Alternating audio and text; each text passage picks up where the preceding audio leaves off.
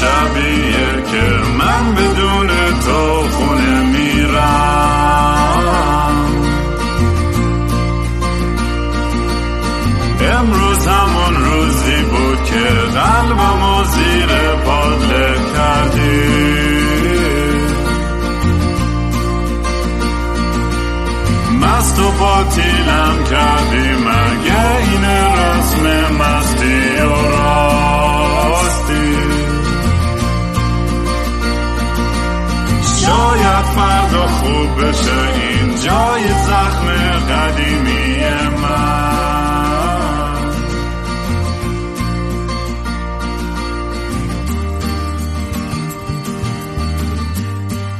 سلام دوستان من رام هستم و خوش اومدین به برنامه مستی و راستی.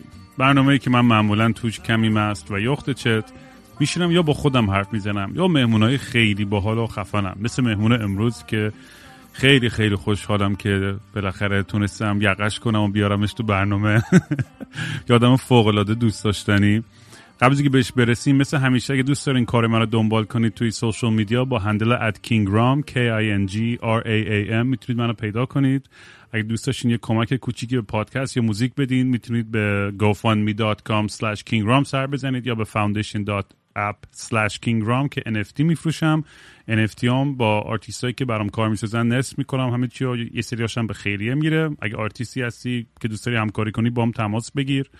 و در نهایت اگه تیشرت دوست داشتی بگیری alangu.com kingram برای خارج از ایران و وحشی by Raam برای داخل ایران. مهمون امروزم زیاد نیازی به مقدمه نداره ولی اگر نشدین اسمشونو دوست خیلی عزیزم سجاد افشاریان نویسنده کارگردان هنرپیشه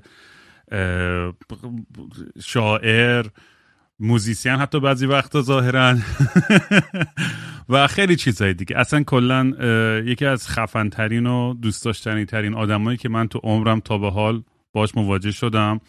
و اصلا قبل از که شروع کنیم معرفی هم کنیم سجاد فقط می‌خوام بهش بگم که سجاد من واقعا به تو خیلی مدیونم. چون اصلا زندگی منو تو ایران یه دلالی که انقدر شیرین شد و انقدر خوش گذشت اون برهی که توش بودم واقعا به خاطر تو بود.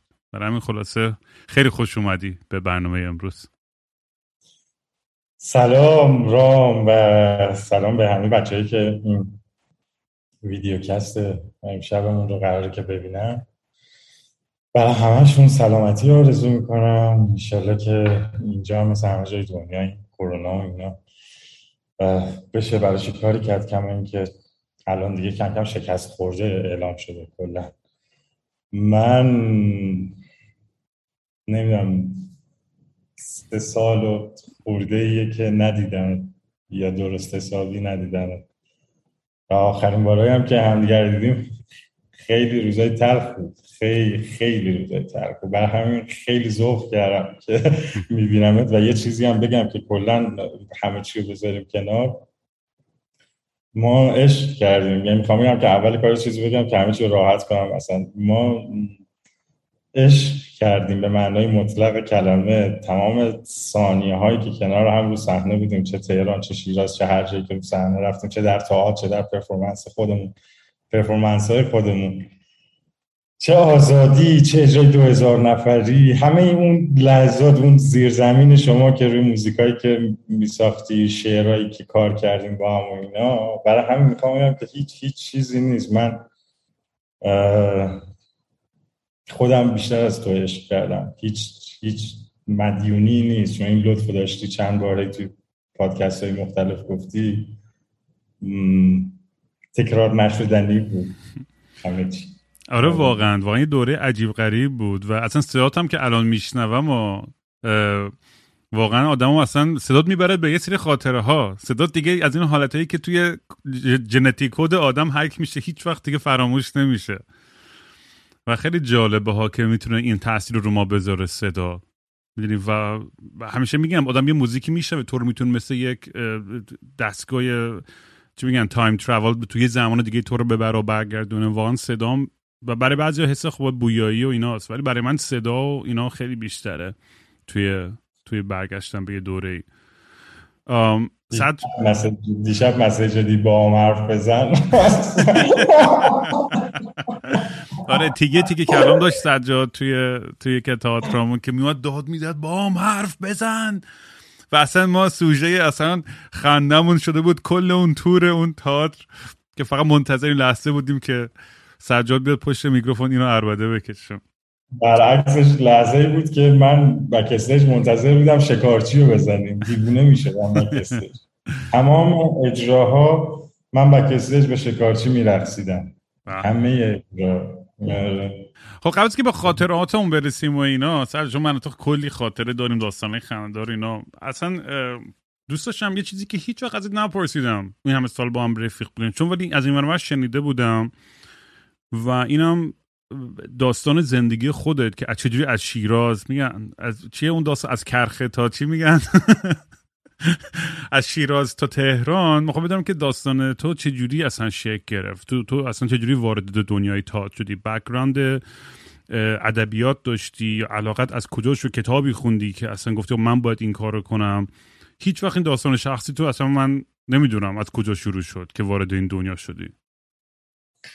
من ما راهنمایی شانس داشت. خیلی سریع باید بگم چون طولانیه که من خیلی خلاصه میگم. ما راهنمایی یه یه روز توی چیز گفتم توی بلنگوی مدرسه گفتم که هر کی علاقه داره به تئاتر بیاد اول ب بعد منم رفتم. بعد امتحان که می‌گرفتن یه اتودی داده بودن که مثلا دیر اومدی مدرسه معلم دعواتون می‌کنه. و اون موقع من تو اون اتود واقعا گریم گرفت یعنی گفتم که آقا بابام اینجوری شد فلان اینا. یو های های گریه کردم. من واقعی گریه می‌کردم ولی اون معلم تئاتر فکر می‌کرد که من دارم بازیگری می‌کنم و پیش خودش گفت که اوه چه بازیگری رو من پیدا کردم و اینا. بعد دیگه شد تئاترای مدرسه که این تو خونه من تزریق شده بود اتفاق. و این شد که آها بعد معلم تئاتر ما آقای زرینده بی تاثیر نبود. چه بسا خیلی تاثیر داشت. به خاطر اینکه به ما فهموند و یاد داد که انسان بودن ابتدا مهمه نه تئاتر و هیچ چیز دیگه. خیلی خیلی با ما آدمیت تمرین کرد. و انقدر من نشعه تئاتر شده بودم یه روزی به ما گفت فکر کنم هنوز دست خط من نگه داشت. چون من مثلا سال 86 فستیوال فجر جایزه گرفتم مثلا زنگ زدم بهش گفتم آقا من شما رو یادم نمیره. گفت دست خطتون نگه داشتم. یه روز به من گفت که اگه انتخابتون نکنم برای تئاتر مدرسه چیکار می‌کنی؟ من نوشتم که از در بیرونم کنی از پنجره میام تو از پنجره بیرونم کنی دنیا که به آخر نرسیده میرم یه جای دیگه تئاتر کار می‌کنم. انقدر درگیر شده بعد ریاضی خوندم بعد گشتم گشتم شیراز که تئاتر حرفه‌ای کجاست؟ که یه جایی بود به اسم هنوزم شاید باشه دروازه کازرون جنوب شهر شیراز بود تالار ابریحان و اونجا تو اولین تئاتر حرفه‌ای که وارد شده بودم مدیر صحنه بودم و نقشم این بود یعنی position هم این بود که توی گروه موزیک سینی می‌زدم. یه سینی دستم داده بودن. پنج بار توی نمایش تبار خون باهاش صدای ناقوس در می آوردم و واقعا استرسی که سر ضرب یک دو سه اون صدای ناقوس. سرعتش خیلی برام زیاد بود چون جنون تاعت داشتم. اون سالی که سینی زدم سال بعدش سه تا نمایش به عنوان کارگردان توی فستیوال داشتم. فستیوالی که توی شهرستان ها از اسکار سختره چون اسکار یه معادله داره تو میری اسکار ولی مثلا شهرستان ده تا پیشکسوت داره. هشت تا کار می‌خواد. تا تو این ده تا رو کنار بزنی بیا بگی سلام علیکم سلام علیکم. دیگه رفتم بعد از ریاضی فیزیک ادبیات نمایشی خوندم و خیلی قصه هندی داره. من توی تئاتر جشنواره بین الملل تئاتر دانشگاهی یه سال بود که توی فقط بخش ماکت کار نداشتم. بخش صحنه نمایشنامه خانی خیابانی اکبر رادی اینا کار داشتم و مثلا به خاطر چند تا رفتم جایزه گرفتم. اون سال حسن مجونی و اسقر فرادی و پانتا برام اینا اومده بودن که جایزه بدن اونجا به بچه‌ای که جایزه می‌گیرن. بعد فرداش من خیلی اتفاقی رفتم دستیار آقای مجونی با هم کار داشت یه سری سوال داشت راجع به تئاتر محیطی. هندیش اینجاست که یکی از بازیگراشون نیومده بود و من گفتم که من آمادگی اینو دارم برم اتود بزنم. رفتم اتود زدم و مثلا یه بخش کمدی بود بالا نمایش رویای نیمه شب تابستان شکسپیر. و انقدر آقای مجنی خندید که اشک میریخت. بعد گفت که تو کجایی؟ گفتم که من شیرازی هم دانشگاه بوشهر. آها ما از بوشهر هم به هم آره. آره. گفت حیف شد. گفتم نه چی حیف شد؟ من میام. گفت نمیشه که چجوری؟ و این شد که من یک سال و نیم چهارشنبه شب میشستم توی اتوبوس از شیراز میمانم تهران. پنجشنبه صبح می‌رفتم سر تمرین و جمعه 17 ساعت برمیگشتم بوشهر و یک سال و نیم و بعد از اون دو سال یعنی درگیر اجرا و اینا شدیم. خیلی روزای سختی بود چون اصلا نمی‌دونستم شب قرار کجا بخوابم و صبح از کجا بزنم بیرون. و سادهش اینه که هر کی با تنش در بس رفت من مسافر کشی کردم. اینقدر که کار و حسابی کنید پاره شده. علکی علکی اینجا از اینایی که توی پرقو بزرگ شده باشه و همه چی تحویل داده بشه. رام گفت یه چیزی با مزه بگم برای بچه که میشن توی تمام اجراها از یه جایی به بعد این شد که من حرف می‌زدم. با تماشاگرا یادته؟ من توضیح می‌دادم مثلا اگه در مورد شکارچی پرسیدن من توضیح می‌دادم اگه در مورد چون رام تازه اومده بود و فارسی کار نمی‌کرد مثلا کم مونده بود. یه بارم گفتی تو اجرا گفتی مثلا کون خودتون رو پاره کنید. بذار من میگم. معادل فارسی آره یه ذره حواسم نبود به این چیزا. ولی پس بریم بعد شیراز. خب افتادی توی اون سین تئاتر و اینا و بعد یه موقعی کافم زدی شیراز اگه اشتباه نکنم نه؟ شیراز نه تهران یه کافه زدم به اسم کافه شیراز. آها آها من فکرم کافه شیرازی که تو تهران زدی الهام گرفت پس فهمیدم. یعنی الهام گرفته بود از زندگی تو اما اتفاقایی که تو شیراز برات افتاده بود. بعد می‌خوام بدونم که مثلا توی این پروسه که داشتیم بعد می‌خواستی بیای تهران یه چیزیم که خیلی دوست دارم بدونم که نمایشنامه یا کتابی چیز یا اجرایی بود که واقعا هیچ وقت فراموش نمی‌کنی؟ چه مال خود چه مال یکی دیگه که خیلی گذار بود برای تو تو زندگیت؟ اون اوایلی که داشتی شروع می‌کردی؟ ببین رام من خیلی با ادبیات اجینو درگیر شدم و یکی از خوشبختی هم شاید اینه که هر کاری که تا به امروز کردم یا هر جایی که وایستادم خودم کردم و خدا.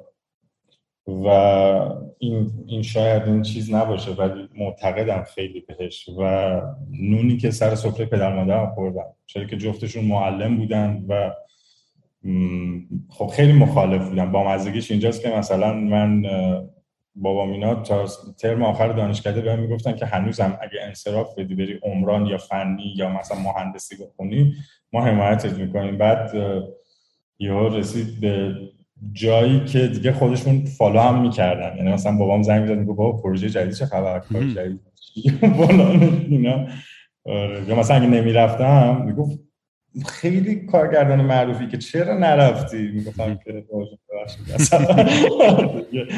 آره.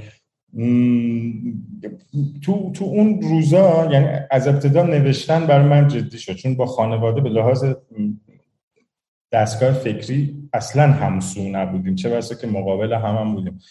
من یه روزی یه نمایشنامه نوشتم خیلی نمایشنامه ابتدایی بود و تو خونه از این میز تلفن قدیمی ها بود که روش نشستن از این تلفن گوشی حرف می‌زدن.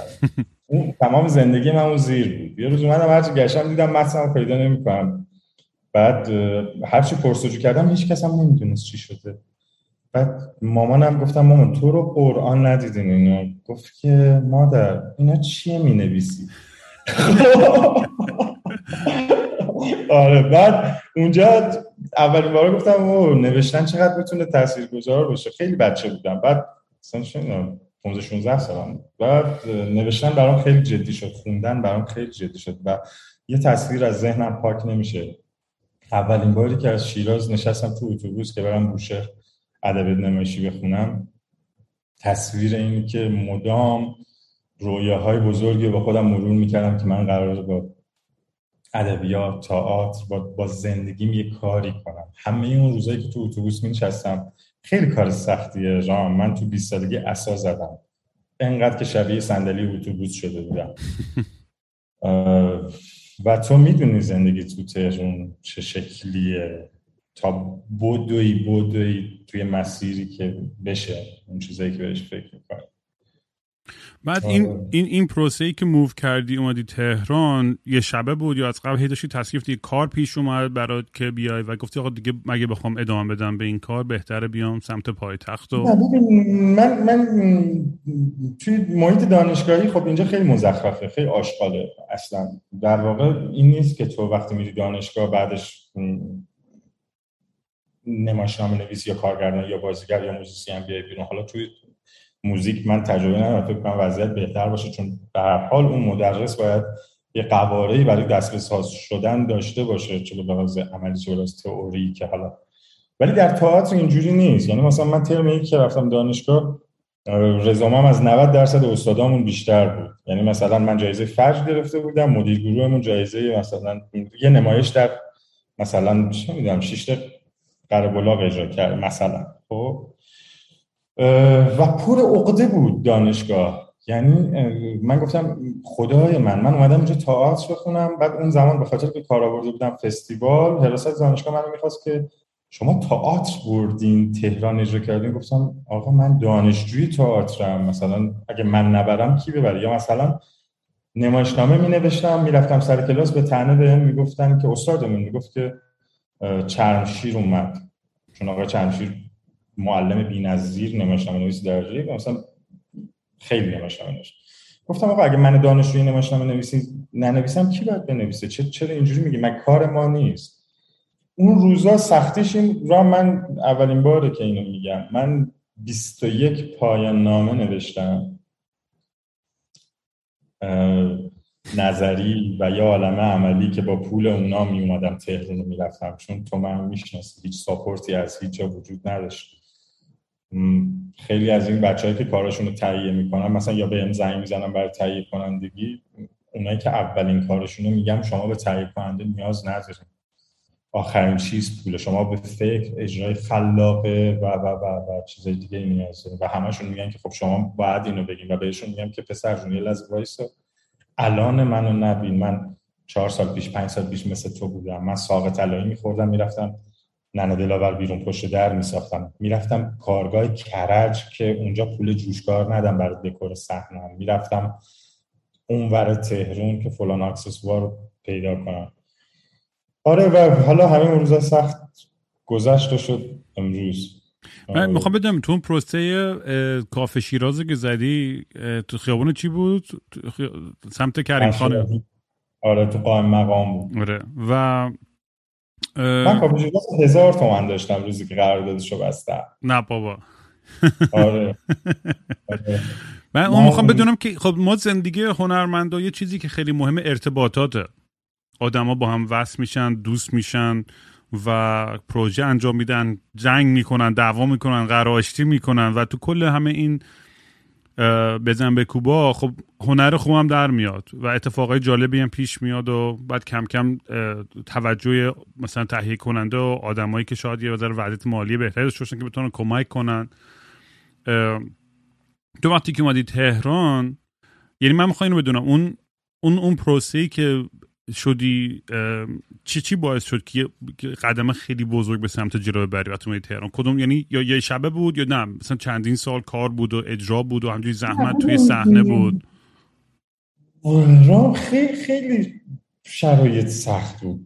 از این هیچ سخت که من یه روزی رفتم خونه و گفتم که به مامان بابام که عاشقشونم گفتم که من کم کم دارم شک می‌کنم که من بچه شما هستم یا نه. و گفتن چرا؟ گفتم آخه من دو ساله که نیستم و برای شما مهم نیست که من شب کجا میخوابم یا صبح از کجا می‌زنم بیرون. و خب اونا تصورشون این بود که من یه جای خسته میشم و برمیگردم پیششون شیراز بعد از اون من یه خونه 20 متری گرفتم. 20 متر بود یه اتاق بود که دوستان می اومدن بعد رو اون تشکی که میخوابیدم مینشستیم همه با هم مثلا. مرتزا بچه‌ای که میشناسیشون بعد تو خیابون میرماد من اولین بار همیشه تو ادبیات به کار برده بودم که مثلا زیر پام خالی شد یا از این چیزا. واقعا زیر پام خالی شد. احساسش نکرده بودم. 9 میلیون اونجا رحم کرده بودم. 20 متر سویت سرایداری بود. از اینه که در شیشه ای داره ماشین تا در درش بار بعضی بعد کج کج می اومدم بیرون از خونه. بعد صدای سابیده شدن لاستیک رو اون سرامیکا و فلان و اینا خیلی چیز مزخرفی بود. بعد صابخونم سر ماه اومد گفت که برای سال بعد تمدیدش شده 14 میلیون. یا میدی یه هفته یا به سرایدار میگم قفل در رو عوض کن. رام وقتی رفت من زیر پام خالی شد و نشستم. ته دلم سیاهی می‌رفت. و شاید اون روز برای یه میلیون تومن به یک میلیون نفر زنگ زدم. به خاطر اینکه کار کردنم سه سال در تئاتر حرفه‌ای دستمزدم شده بود یک میلیون. یک میلیون که خرج کرده بودم یه تئاتر 100 هزار تومان یه تئاتر 200 هزار تومان و یه تئاتر 700 هزار تومان. چون در بعد اومدنم به اینجا کسی نمی‌شناسم نمیشناختم. بعد به عنوان بازیگر فعالیت می‌کردم تا بتونم دوباره مثلا صاحب آشنایی های بشم. بعد چیزی که وجود داشت این بود که اون کافه شیراز که گفتم با هزار تومن خیلی خندار بود.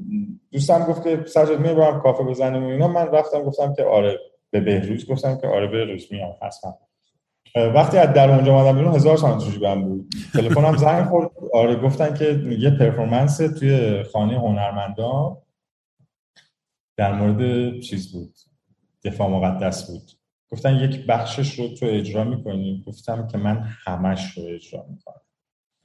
بعد رفتم و اونو اجرا کردم. یه استیج زدم وسط حوز خانه هنرمندان بعد یه گروه هارد راک که شاید کمین پور اینا بودن اینا می‌زدن و مثلا همه کنار حوز خانه هنرمندان داشتن هی فردین خلدهای خیلی خیلی می اومدن می‌دیدن. بعد شب اول مثلا اونا رو بستن. بعد زنگ زدم به مدیر وقت خانه هنرمندان گفتم که آقا چرا فکر می‌کنیم که موزیک دفاع مقدس ما همیشه مثلا از کرخ تاراین و بوی پیراهن یوسف و این از هیپوگلیسمی افتادن حقیقا لحظه که انفجار صورت می‌گیره و فرداش دوباره زدن. خب، خب، بعد خیلی کار خلاقه کردم. یعنی مثلا یه تونل صدا درست کردم. آخرین مکالمات بیسیم رو می‌تونستی بشنوی. یه آره کار عجیبی کردیم تو اون پرفورمنس که دریافتی بود از آدمایی که خب پاس داشتی بود از آدمایی که واقعا جونشون رو کف دستشون گرفتن نه تو حرف در واقعیت و برای این خاک این وطن این سرزمین جنگیدن. پول همه رو دادم 50 تا بازیگر بود که همهشون الان خیلی آدم بزرگی شدن هفت میلیون موند رفتم شریک شدم کافه شیراز زد چه خفن. قصه چقدر باحال چقدر باحال. بعد از اونجا یعنی من وقتی که اومدم ایران 2014 تو هنوز تو کافه شیراز بیام آپارتمان که وجود نداشت اون موقع هنوز. نه آپارتمان بعدش. آره. آخرای کافه شیراز بود. آره و مقدمه آپارتمان. آره خلاصه بعد من یادم باشه امروز فکر می‌کردم که چجوری من تو با هم وصل شدیم. یادم نمیاد نه شاید تو بهتر من فقط یادم که یهو با هم هی من گفت بیا برو ایران استرالیا. یه تئاتری به اسم ایران استرالیا. فکر کنم بهزاد شاید ما رو معرفی کرد. نمی‌دونم یادم نمیاد. اولین اولین اولین بار من اون موقع یه نمایش اجرا می‌کردم به اسم سیاها توی خانه هنرمندان. راست میگی. راست میگی راست میگی. الان آره. افتاد. آره. بهزاد منم بهزادم که همش میپلکیدیم اونورا بودیم همیشه. آره آره. بعد بهزاد یعنی مثل, مثل تور گاید من بود. منم می‌برد همینجا مثلا می‌گفت عینک هیپستری می‌خوای بخری از این مغازه این کوچه پشتیه نمی‌دونم کافه خفن و نمی‌دونم. در دافا میان اینجا. اگه می‌خوای آنر خوب بهزاد قشنگ شده بود. چیز من شپرد من تمام مدتی که اونجا بودم. و اونجا بود با هم صحبت کردیم فکر کنم. اونجا با هم معاشرت کردیم بعد رو بالا پشتمون با هم سیگار کشیدیم اونجا فکر کنم. یه بالا پشتمون تاری داشت. آره، آره. بعد یادم نمیاد ولی چی شد که خواستی من بیام ایران استرالیا رو یادم نمیاد دقیقا چی شد که یهو قرار شد من بیام. ایران استرالیا نمایشی بود که من تو مثلا 60 شب اجراش کردیم تو اون 8 دقیقه وقت اضافه که خیلی هشت دقیقه هیجان انگیزی بود بر ماها که اصلا علی دایی رفت کله داور رو ماچ کرد و خیلی خیلی چیز بود. اون هشت دقیقه از اجرا چون concept این بود که اولین شادی دست جمعی مردم ایران بعد از انقلاب. و اصلا اولش می‌پرسیدن که وزن زمین بعد توضیح دیگه کله تئاتر که داره اجرا میشه توی background داره این بازی داره پخش میشه. آره, آره. از, از دقیقه اول اپیزودایی بود که بر چیز بود. بر اساس نوانس بازی همه اونا پیش می‌رفت و مثلا بین دو نیمه شبکه عوض می‌شد. خودم میومدم بعد اون 8 دقیقه انتهایی رو داده بودم به بندهای موزیک. همیشه برای من دغدغه بود که بچه ها جاهایی داشته باشن که بتونن اجرا برن و خیلی ها خیلی از بندهایی که دیگه نیستن مثل آکولاد مثلا دیگه اصلا نیست ولی اون موقع روی stage اجرا کرد. و خیلی ها مثلا میلاد باقری جز کسایی بود که روی stage اجرا خیلی خیلی ها. به یه کار جذاب کردن که تو هشت دقیقه اومدن یه کاری همون جا ساز زدن ضبط کردن و پخش کردن. چه باحال. آره. و من یه سری اجراهایی بودن که بندهایی بودن که vocalشون خانوما بودن. تا جایی که شده بود تا به امروز سعی کرده بودم که صداشون شنیده بشه. اونجا یادمه که یکی از این اجراهایی که به مشکل خوردیم. یه, یه box خالی شد که سه شب فکر کنم. آره یه سه چهار شبی هم نمی دقیقا چقدر. آره, آره که چیز تقدیر تو بود. من من هنوز موقع‌ها فکر می‌کنم با تهیه کننده کسی هم کار نمی‌کنم من هنوز خودم تکلیفم فکر کنم خیلی روشن نبود اون اوایل. یعنی نمی‌دونستم دارم یه گپایی زده بودیم. فکر کنم شاید یه گپایی زده باشم ولی کلا هنوز داره گیج بودم که اصلا دارم چی کار می‌کنم ایران و مثلا چه خبره و برام خیلی حس عجیبی داشت که قرار بیام روی stageی آم، یه آهنگ بخونم و خیلی استرس داشتم. backstage که بودن اگه یاد باشه اون اجرام با عینک آفتابی اومدم روی stage چون هنوز اینقدر خجالت میکشیدم. اصلا راحت نبودم. می‌خواستم نمی‌دونستم با چی کار کرد و می‌دونیم برای من ده سال این ور دنیا داشتم اجرا می‌کردم. یهو این اولین اجرا هم بود توی ایران و خیلی حس عجیبی داشت که مردم می‌دیدم که آهنگام بلدن مردم. دارن با هم می‌خونن مثلا. کف کردم. برام خیلی چیز عجیب غریبی بود. چون به اون صورت به اون حالت دست جمعی اینجوری خب خیلی یه حس عجیب غریبی بود و واقعا من خیلی هیجان بود. بعد مدت ها یه هارد داشتم سوخته بود. بعد ریکاوریش کردم. اینا یه سری عکساشو پیدا کردم. اصلا شبیه الانمون نیست. آره جفتمون جواب تو که اصلا ماه بلند چی داشتی و منم منم مو داشتم هنوز اون موقع. ولی خیلی اون فکر کنم اولین همکاری اون بود که بعدم بازم یادم نمیاد که چی شد. ما تصمیم گرفتیم که با هم ادامه کار بدیم و خب خود می‌دونید دیگه یه مشکلاتی که من تو ایران داشتم سر مجوز و ارشاد و اینا که هیچ هم درست نشد. یعنی واقعا میگم به خاطر کمک تو بود که من فقط تونستم اون یه سری اجراها رو بکنم تو ایران وگرنه هیچ وقت نتونستم هیچ اجرایی بکنم. و یه چیز خوب دیگه هم که رفاقات من با تو برای من ایجاد کرد علاقه و عشقمون به تئاتر. چون خیلی سطحی در مورد تئاتر من باش آشنا بودم.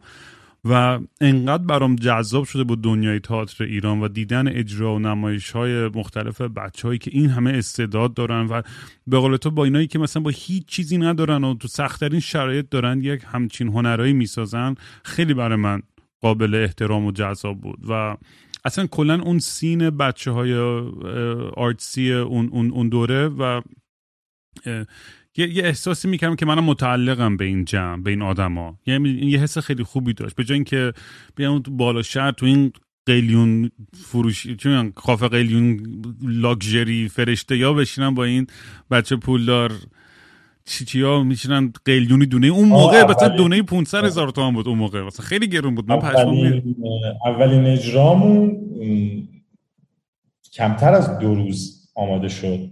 اجرایی که لامپی امیر آره لامپی اتفاقا پیروز پیشتان داشتم با هم خاطرهای اون موقع رو داشتیم اتفاقا یه دوره می‌کردیم. که همون 100 سال پیش از تنهایی ما بود دیگه نه؟ آره سال پیش از تنهایی ما در کمتر از دو روز شد به خاطر اینکه یه box سیتی آزادی خالی شد و اگه شما وسط هفته هم بود هیچ کس نمی‌رفت. بعد کمتر از دو روز ما رفتیم. چیزی که خیلی هیجان انگیز بود و عجیبه این که آغازگر یه سری اجراهای این چنین می‌شد. به خاطر اینکه بعدش ادامه پیدا کرد. ببین رام بامزگیش اینجا بود که من با مجوز نمایشنامه خانی ما رفتیم اون اجرا رو. ولی مثلا اجرای دوممون رو که اسکالت ده شست بود ما 14 سانس آزادی سولدات کردیم که هنوز بی سابقه است و یه اجرای 2000 نفری توی میلاد نمایشگاه که مثلا اگه من هفته تیرم تماشاگر نمی‌دونم اگه من مثلا هفته تیرم تماشاگر پل کریم خان تماشاگر بود. خیلی, خیلی زیاد بود. دو هزار نفریه و آزادی به خاطر اینکه اجراهاش داشت سولات می‌رفت به روی خودش نمی آورد که این چیزی که داریم می‌بینیم نمایشنامه خانی نیست. آره من برام همش سوال بود که چجوری ما داریم؟ می‌دونی از دست این داستان می‌دونی قصر در میریم. خنددار ترینش اولین اجرای بهزادینا بود.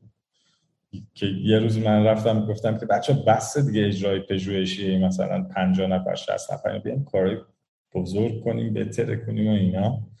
بعد گفتن که خب نمیشه که گفتم چیکار داریم با من؟ من رفتم سازمان موسیقی یکم حرف زدم و اینا. بعد یه جوری عاقلا در هیچ نگاه کردن که مثلا اصلا چی میگی تو؟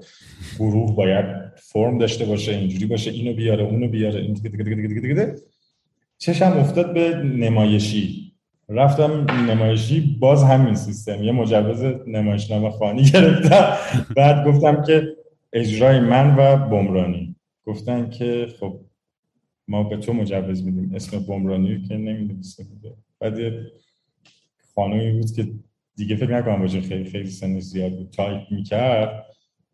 گفتم که بده من خودم تایپ می‌کنم مثلا مادر. نشستم اسم همه بچه ها رو زدم تو مجوز. اون موقع که هنوز مجوز نداشت مثلا خیلی عجیب بود دیگه. مثلا 25 میلیون فکر کنم فروخت چه سالی بود؟ خیلی ساله. 2013 14 13 12 یادم نیست. آره اونم اولین همکاری بزرگ تو بمرانیا بود ها؟ اون اجرا. اون اجرا آره. ما در تئاتر با هم کار کرده بودیم خب خیلی کیف کردیم. هنوزم کلی کیف به همسایه این آره. آره و بعد توی اجرای آزادی خب می‌دونی ها یه سوال می‌خواستم بپرسم. هنوز تابلوی ما هستش زیر میدون آزادی یا نه؟ نه بابا. می‌دونی خیلی حس جالب و خوبیه ها که تا, تا, تا وقتی که چه می‌دونم یه کسی رو برداره یه تابلوی از من زیر میدون آزادی زیر برج آزادی هستش. یه حس خیلی جالبی داره این, این موضوع برام همیشه. رفتم اجرای داریوش آذر برات عکس فرستادم. هنوز هستش. چقدر باحال چقدر باحال. و می‌دونی خیلی حسه برای من که تمام زندگیم آرزو بود که بتونم ایران یه اجرا بکنم. بعد با ماشین من یادمه که ما اول رفتیم توی خود میدون زیر برج رفت و داشتیم میخندیدیم و می‌گفتیم وای چقدر این باحال این حس و رفتیم اونجا. ما هم که یاد همیشه مست و چت و پاره همیشه اون هی هم بهمون گفتن آقا تو رو خدا خرابکاری نکنید. بعد زیر برج آزادی وایسادیم و داریم وسیله موسیقیمون رو می‌بریم زیر زمین و داریم اونجا رو stage خیلی خفن و باحالش داریم پیاده, پیاده می‌کنیم و صدا بر sound, sound check می‌کنیم. و انقدر حس و هیجان عجیب غریبی برای من داشت این موضوع که باورت نمیشه. برای من یعنی این همه اجرا مثلا من خب با گروه هم توی آمریکا و کانادا مثلا فکر کنم نزدیک 400 500 تا اجرا رفته بودم. یعنی من خیلی یه موقع تو زندگیم واقعا هفته دو تا سه تا اجرا می‌رفتیم. خرکا به این معنی نیست که همش سولداد بود خیلی فقط سه چهار نفر جلومون بودن. یاش دیگاز آره. شیراز چقدر کیف کردیم آخ آخ آره شیراز هم خیلی ولی می‌خوام قبل که برسیم توی چیز توی همون برج آزادی هم اجرای 100 سال پیش از تنهای ما و هم اسکارتو در 60 می‌دونی؟ همه اون ماجراهایی که داشتیم تو بک استیج و با هم می‌گفتیم و میخندیدیم و گرمی که اون اتاقه بود که پر آینه است. اونجا می‌رفتیم. هی می‌رفتیم توضیحات زن خودمون و می همه لحظه کوچیک خنده داری که اون پشت با هم یعنی با تو دعوا هم شد سر سیگار کشیدن داشتی رو هم می‌رفت گفتم این چرا داره سیگار می‌کشه تو اتاق بسته که پنجره نیستش؟ می‌خواستم خفت کنم. ولی, ولی واقعا میگم اون حس و حال برای من اون روزا و اون اجراها یه, یه, یه خاطرایی که هیچ وقت از تو وجودم نمیرن بیرون سجاد چون هنوز هنوز من پیغام می‌گیرم. از بچه هایی که اون اجراها رو اومدن و کیفی که کردن چه از ترکیب نمایش و موزیک و اجرا و همه حس حال می‌دونی؟ انگار هر کی اون دوره بود توی اون اجرا می‌دونست که این آقا چقدر چقدر چیز سپیشالیه چقدر یه می‌دونی؟ و انگار می‌دونی برای برای همه اتفاقی بدی که برای من افتاد و برای خانوادهمون می‌دونی همه این لحظه ها انگار یه انرژی پشتشون بود. انگار یه, یه،, یه درکی بود که اینا این لحظه ها به این خواهند رفت. برای همین بهتر قدرشون رو بدونیم. برای اینکه بهتره واقعا و من فکر می‌کنم با حالت ناخداگاهی واقعا ما همه اون اجراها رو جوری لذت بردیم و قدرش رو دونستیم که انگار آخرین اجرامون بود. یعنی هیچ وقت احساس طلبکاری یا احساس اینکه آقا ما به پایین به مردم یا فلان از همیشه احساس اون دلمون با همه یه جا بود یه جای درستی بود. و دلم تنگ میشه برای اون حس خیلی جذاب مچ می‌شد. خیلی. یعنی قصه با موزیک پارتمندی هایی که داشتیم. ببین واقعا جدای از ترکیب دوتاییمون تیمی هم که در اختیارمون قرار گرفته بود که کل کارهای گرافیک و استیج و منیج و بلیت فروشی و تبلیغات و این کارو می‌کرد خیلی خیلی آدم درجه که حرفه‌ای آره. بودن هممون با هم رفیق بودیم هممون با هم آره. یعنی از ای تا زد کل تیم همه رفیق آره. صمیمی بودیم هیچ کسی نمی‌گفت که آقا این سلبریتی یا اون فلان یا اون در و همه با هم اون عشق و احترامی که داشتیم تو یه لول تیم, تیم, تیم تهیه هیچی بر ما کم نذاشت هیچی. و ما با یه آرامشی اجرا می‌رفتیم و فیدبکش به مخاطب می‌رسیم یعنی چه تو مطبوعات کار کردن چه منتقدایی که نوشتن چه تماشاگرایی که اومدن. یادمه که توی همشهری هم عکسمون رو گذاشته بودم فکر کنم. یکی از این روزنامه ها بود که شرق ها؟ تو شرق بود. تو شرق بود. آره بعد انقدر حال کردم اینجوری روزنامه رو دستم گرفته بودم. می‌دونی برای این حالا قبل از گلا اینترنت و فلان و همه سوشال میده به اون صورت خیلی هنوز بزرگ شده باشه ولی برای من و می‌دونی یه،, یه حس باحالی داشت که توی روزنامه کشور خودم عکسمو گذاشتم چون جایی که من از زیر زمین ها شروع کردم و مجبور شدم برم یه جای کشور دیگه و بعد برگشته بودم با یه با یه امیدی که خب الان چه اتفاقی قرار بیفته. و من چندین بارم تو این پادکست تعریف کردم واقعا اون اوایلی که روحانی رئیس جمهور شد و برجام داشت می‌شد و اینا یه حس جمعی خیلی امیدوار و مثبتی بود نسبت به, به کشور و جامعه و واقعا اون هیجان و اون عشق و اون اتحاد رو توی جامعه می‌دیدیم و حیف که مسئولین و دستر چون دستران کاران از این کلاش نمی‌تونم که من دوره فارسی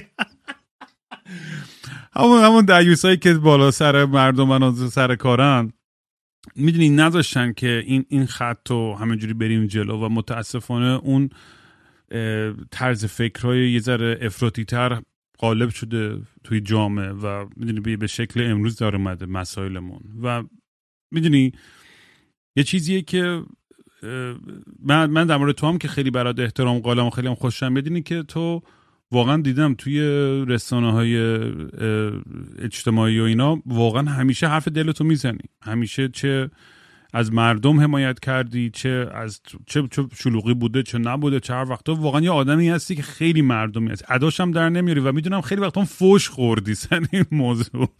می‌دونی من خیلی خندم می‌گیره وقتی که به تو فوش میده آنلاین واقعا می‌دونم که تو رو از نزدیک نمی‌شناسه. جوری که ماها می‌شناسیم. جوری که تو واقعا جون و دل برای همه آدما می‌ذاری و احترامی که برای همه قائل. من یک بار ندیدم تو به کسی به پایین نگاه کنی باش حرف بزنی. یا یه بار به کسی بی احترامی بکنی. هممون دعوامون میشه و همه مشکل داریم و اینا. ولی می‌دونی اون اون اون قسمت اخلاقیات تو که تو انگلیسی میگه مورال کامپس حالا نمیم کامپس اون چیزی چی میگه که قطبی چی چی قطبی میشه شمال جنوب نشون میده. بهش چی میگن؟ به فارسی قطنما خودنمای اخلاقی همیشه درست بوده. یعنی اینم این چیزی که برای من خیلی قابل احترام بوده و خودت چجوری دیل می‌کنی با این داستان و چیزی, چیزی که وجود داره اینه که ما همیشه بازی خوردیم توی این سرزمین. و من فکر می‌کنم که ما با هر چقدر دانش اجتماعی یا هر چیزی که داشته باشیم اصلا نمی‌تونیم راجع به سیاست و سیاست مدارهامون به حقیقتشون پی ببریم. می‌دونیم ما در یه زمانه ای مثلا میگیم که اصلاحات آقای خاتمی اینا بدونیم که یادمون بره که مثلا کی کی ویدیو رو حرام اعلام کرد که گفت اگر ازش قرآن هم پخش بشه حرامه. و چجوری می‌تونه سویچ کنه رهبر اصلاحات بشه؟ یا مثلا وقتی که نماینده هاش میرن این بر اون بر که نماینده اصلاحاتن صحبت کنن و داریم می‌بینیم که مثلا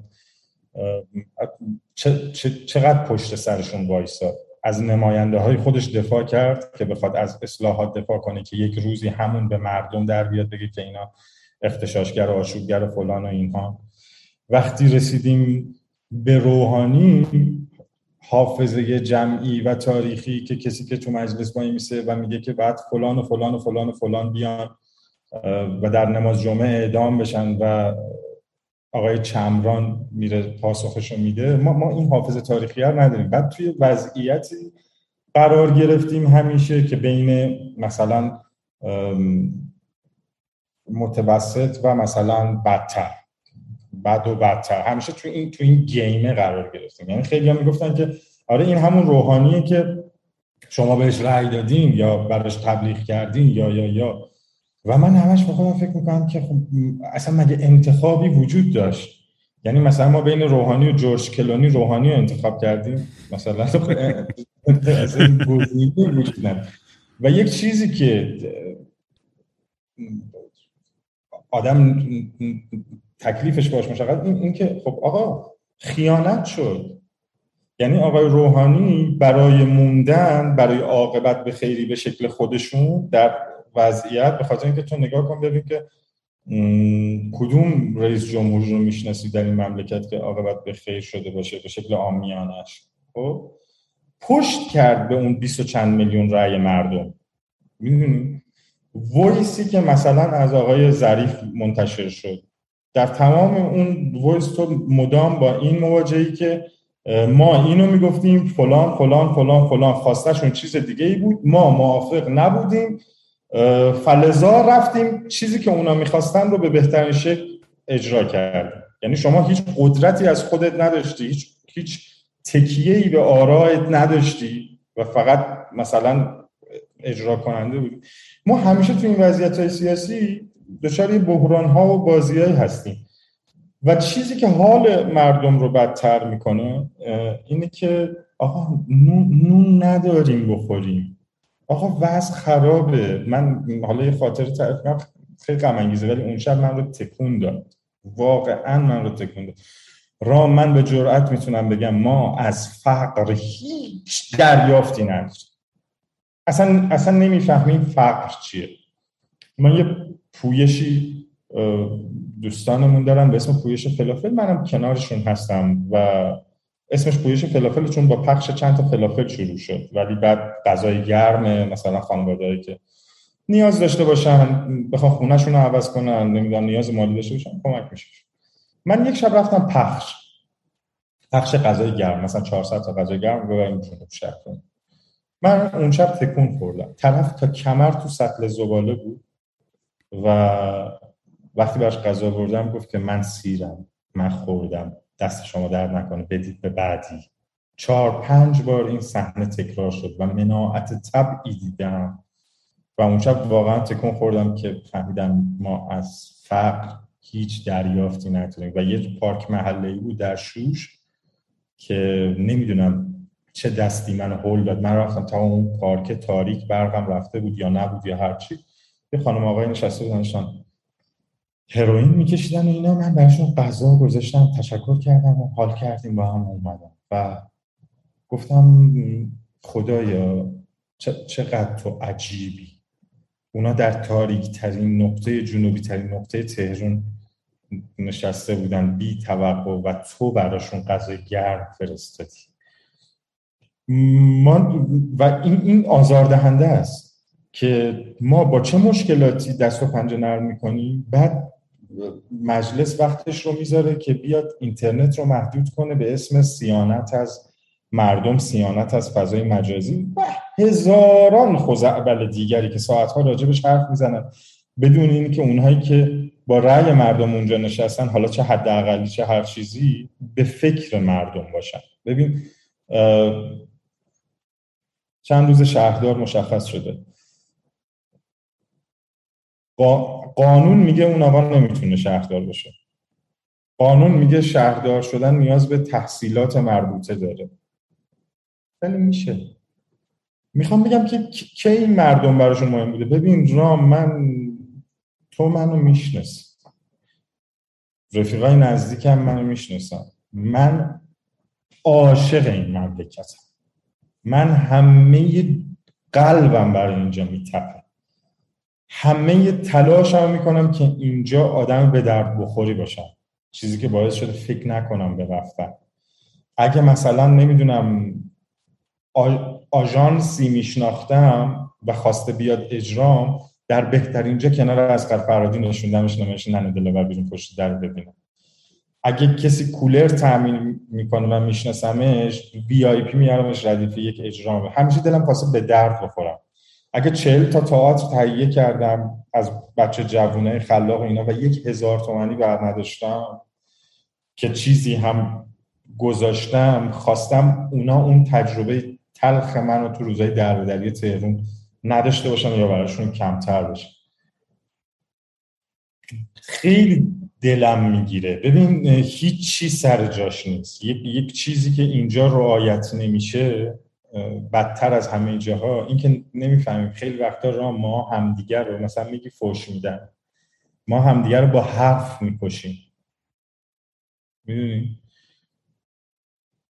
شهاب حسینی واکسن می‌زنه که مثلا هر یه نفر که واکسن می‌زنه یه جای این زنجیره رو قطع می‌کنه دیگه. ما به جایی که بگیم خدا رو شکر برای سلامتیش واکسن زد. به هر دلیلی.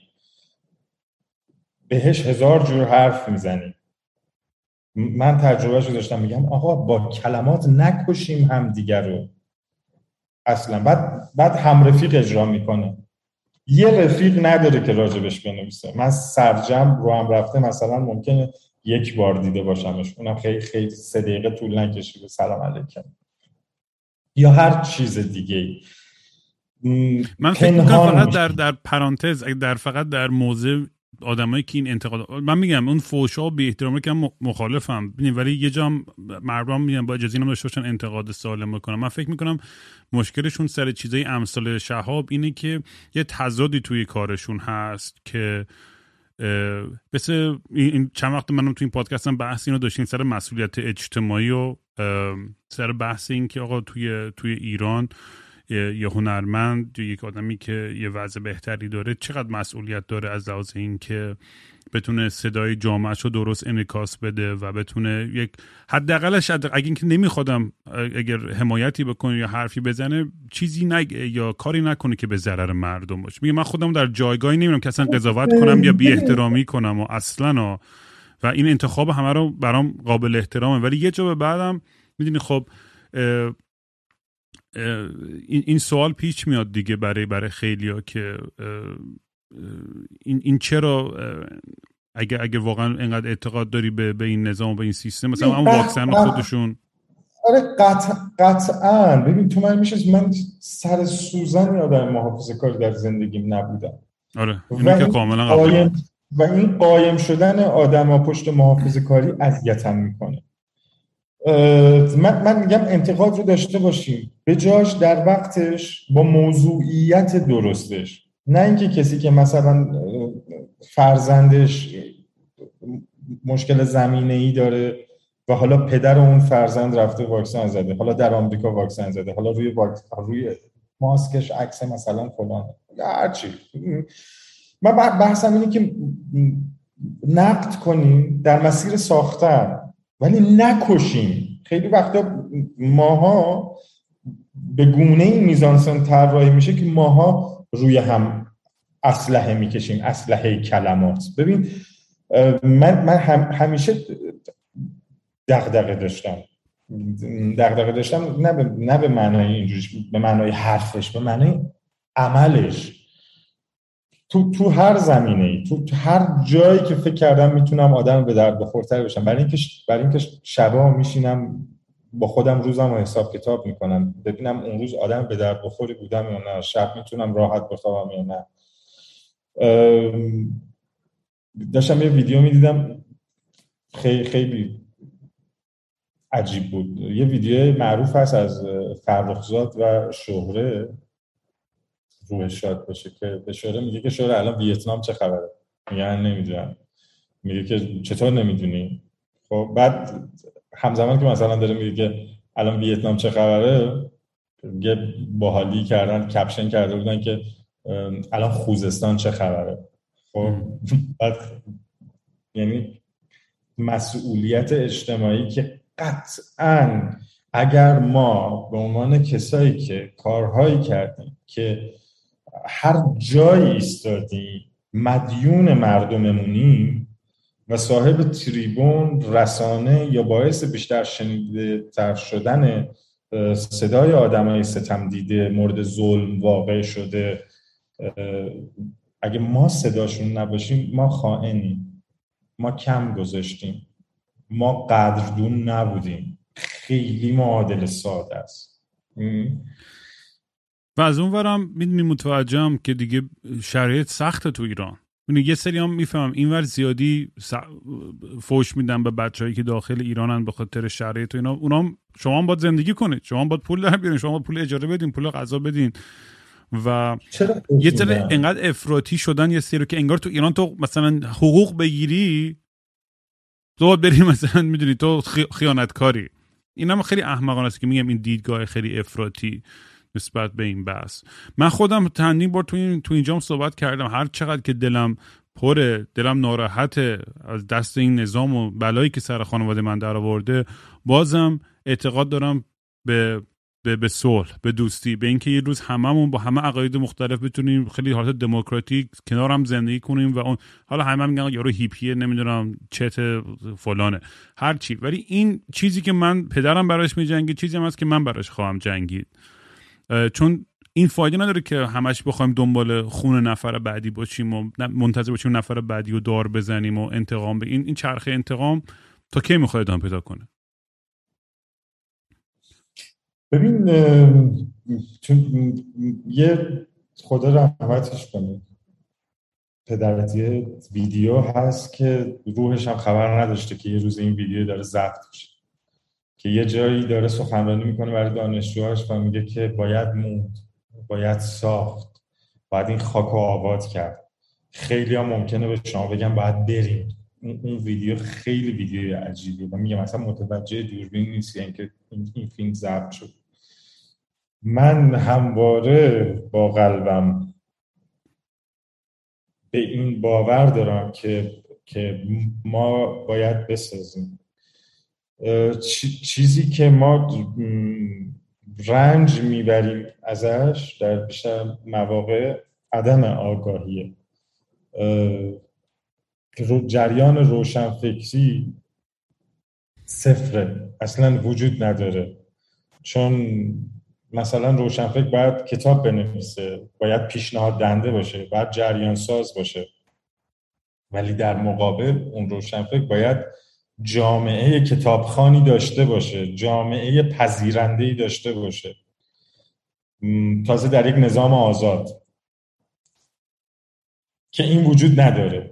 نظامم که آزاد نیست اون آدمی که فکر می‌کنه صاحب دستگاه فکریه جاش با مخالف معاند و خیلی چیزهای دیگری عوض میشه. بعد مجبور فش بده. بعد وقتی فش میده دیگه از بار منطقی و باری که بتونه بار پویایی داشته باشه از اون از اون دایره و معادله خارج میشه. عملا ناکارآمد میشه. عملا صاحب وصله هایی میشه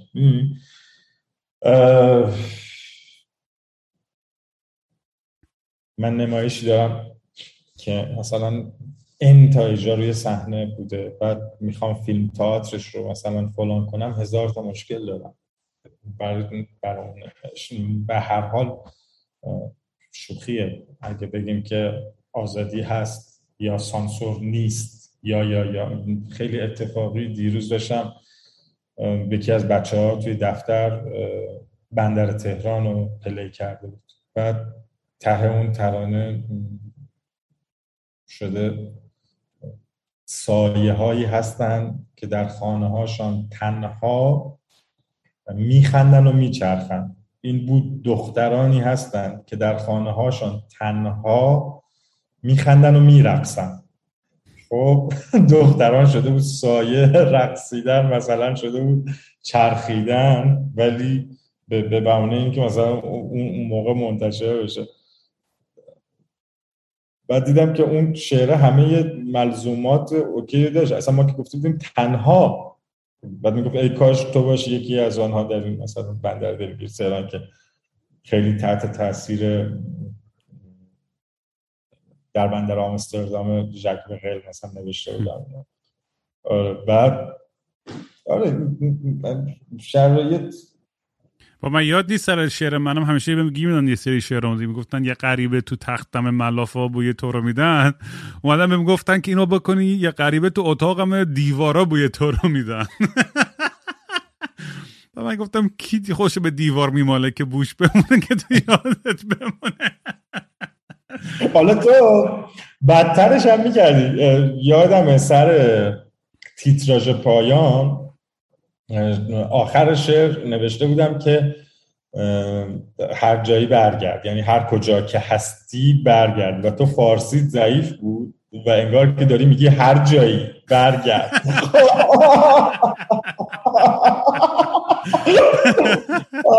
یعنی شده. آره شعر تیتراژ پایان بعد از تو. دیگه چیز دیگه ما هم کار کردیم. که تو دیگه فیلم کار کرده بودیم ما هم دیگه. خاکستر. خاکستر. چقدر اون شعر چقدر اون موزیک خوبی شد. با یه شعر دیگه هم برام می‌رسی آلبوم جدیدم یه شعر بیا بنویس برام. آلبوم خیلی بالی داره میشه. این آلبوم قشنگ آلبوم چیز منه. یعنی چی میگه؟ مگنم اوپس نمی‌دونم به فارسی میگه. این دیگه تمام دیگه خفن ترین همه چیمو دارم رو می‌کنم. دیگه همینجوری میریزم بیرون و دوتا آلبوم میدم بیرون و دیگه و سلام. هر چی شد شد. اینم برای دل خودم دارم می‌کنم یعنی من پنج سال آلبوم ندادم بیرون سجاد. و بالاخره traumatize شده بودیم. هزار تا مشکل داشتیم و از این ور به اون ور. و تازه بعد از این همه سال یک ذره دارم برمیگردم به یک آدم عادی و نرمال و دارم سعی می‌کنم. این پادکست یه جوری خیلی من نجات داد دیگه. نمی‌دونم چقدر پیگیرش بود چقدر دنبال کرد این خیلی کمکم کرد که بتونم مقابله کنم با می‌تونه یه صاحب یه شبکه یعنی می‌تونه یه برنامه واقعا می‌تونه یه شوی تلویزیون شه.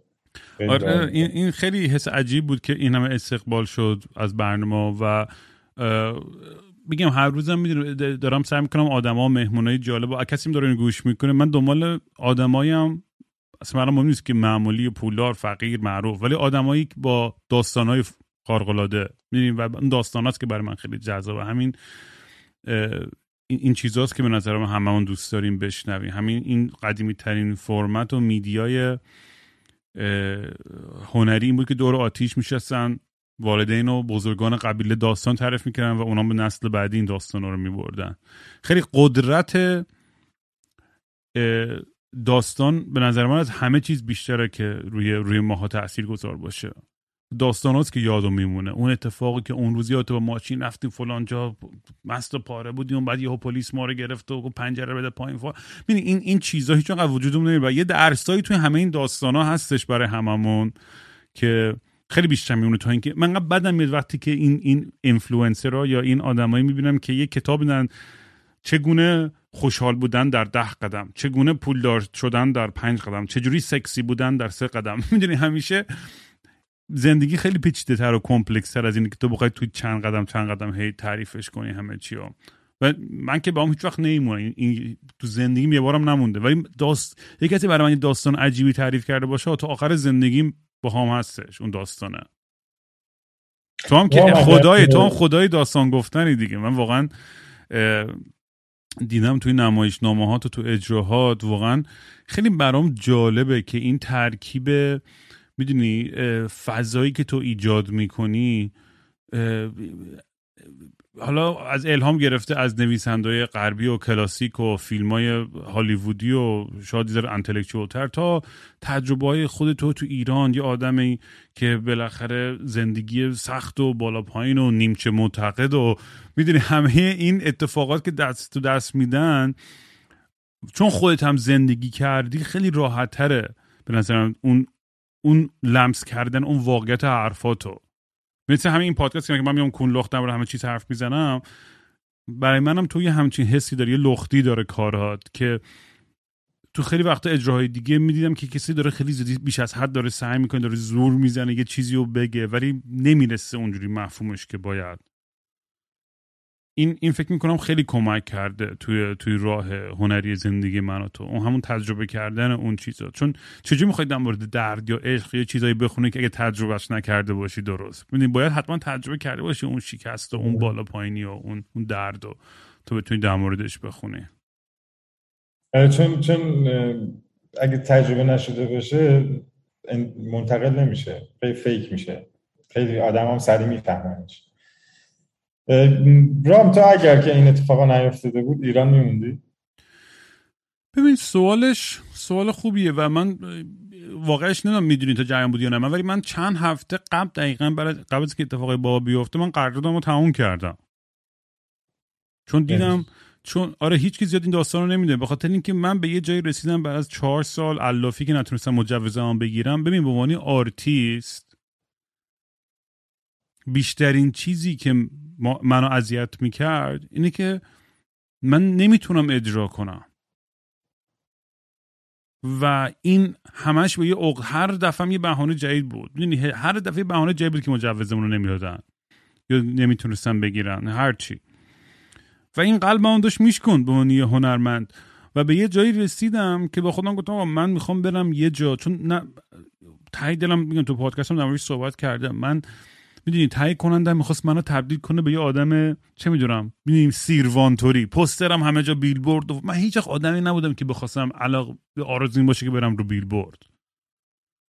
من همیشه حس و حال من برای هنرم این بود که فقط به دو نفر یه انرژی خوب بدم تو زندگیم و اولین بارم که اینو تجربه کردم بعد از این بود که آلبوم فارسیمو دادم بیرون. سر تظاهرات 88 اون موقع هم بود دیگه. و بچه ها برای من من اونور دنیا بودم ایران نبودم اون موقع. برام پیغام میدن که آقا ما رفیقامون رو گرفتن انداختن پشت وانت بردن کجا همه چیز ما داریم یه پیک با موزیکای تو داریم می‌زنیم الان. اون حس هیچ قیمتی روش نمی‌تونی برام بذاری سجاد. اون عشقی که اون لحظه اون آدما تجربه کردن اون چیزی که من دنبالش بودم. من اون ارتباط رو می‌خواستم برقرار کنم همیشه با موزیکم. نه که بیام خودم رو سانس من چون اصلا پانک راکر آدمی که ضد قدرت و نماد قدرت تمام زندگی باشه با آدم اینجا دارم خواهی مالی ارشاد و فلان و هی می‌دونی؟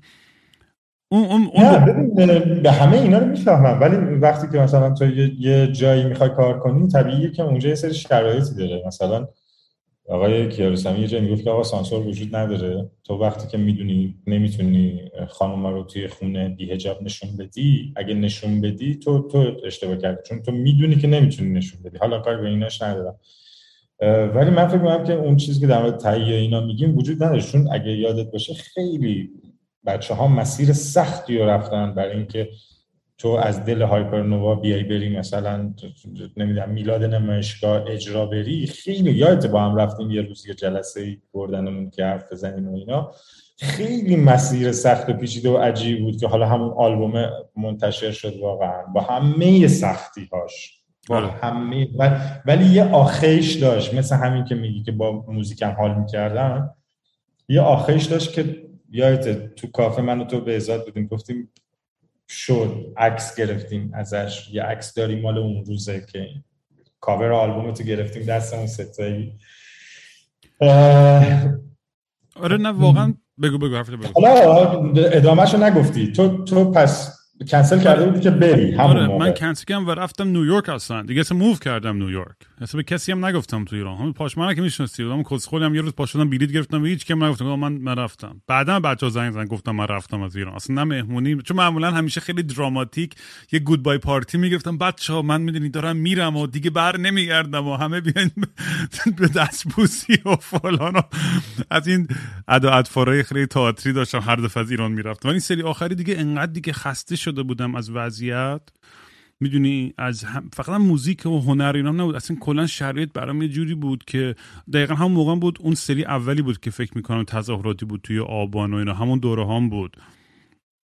این نه اون آبان دومیا که 1500 یه اون نکته خوبیه. من می‌خوام راجع به همین حرف بزنم. میگی که خسته شده بودم از این وضعیت و اون موقع هنوز این اتفاقات هم برای خانواده نیفتاد. آره. و آخرین اجرام که رام شدگی بود دیگه با آره. با پویان آره. باقرزاده که ما دقیقا بین تظاهرات و مردم بود. هر روز بین جنگ می‌رفتیم سر اجرا. اصلا هر روز اینجوری بودیم که امروز آدمی میاد اصلا تماشا کنه یا نه. می‌دونی یه وضعیت عجیب غریبی بود. آره. و, و حالا نکتم اینجاست که بدون همه اونا تو خسته شدی از این وضعیت و بدون که به کسی بگی پاشو رفت نیویورک خب؟ من میگم انصافانه نیست که حالا به کسایی که موندن با همه این سختی ها با همه این جنگیدن ها هنوز دل دلشون می‌خواد اینجا کار کنم می‌دونی می‌خوام بهت بگم که رام آه اینو بذار تموم کنم. شک نکن. ببین اینو شک نکن. من ایدئال شرایط من ایدئال من این بود که شیش ماه بیام اینور تور شیش ماه بیام ایران زندگی کنم. این ایدئال من بود. یعنی چیزی که دوست داشتم بهش برسم و اینکه کاملا مستقل باشم. دیگه تهیه کننده نداشته باشم. و اینکه ما من که چند عاشق ایران و طبیعت گردینگ و کمپینگامون و همش تو کوبیابون بودم. اصلا من همین الان داشتم مثل عکسای قدیمی تو ایرانم نگاه می‌کردم. واقعا عاشق طبیعت ایرانم. یعنی برای من هیچ چیزی طبیعت ایران نمیشه اصلا. عاشق اون خاکم. اگه نبودم اینقدر فک نمی‌زدم در موردش.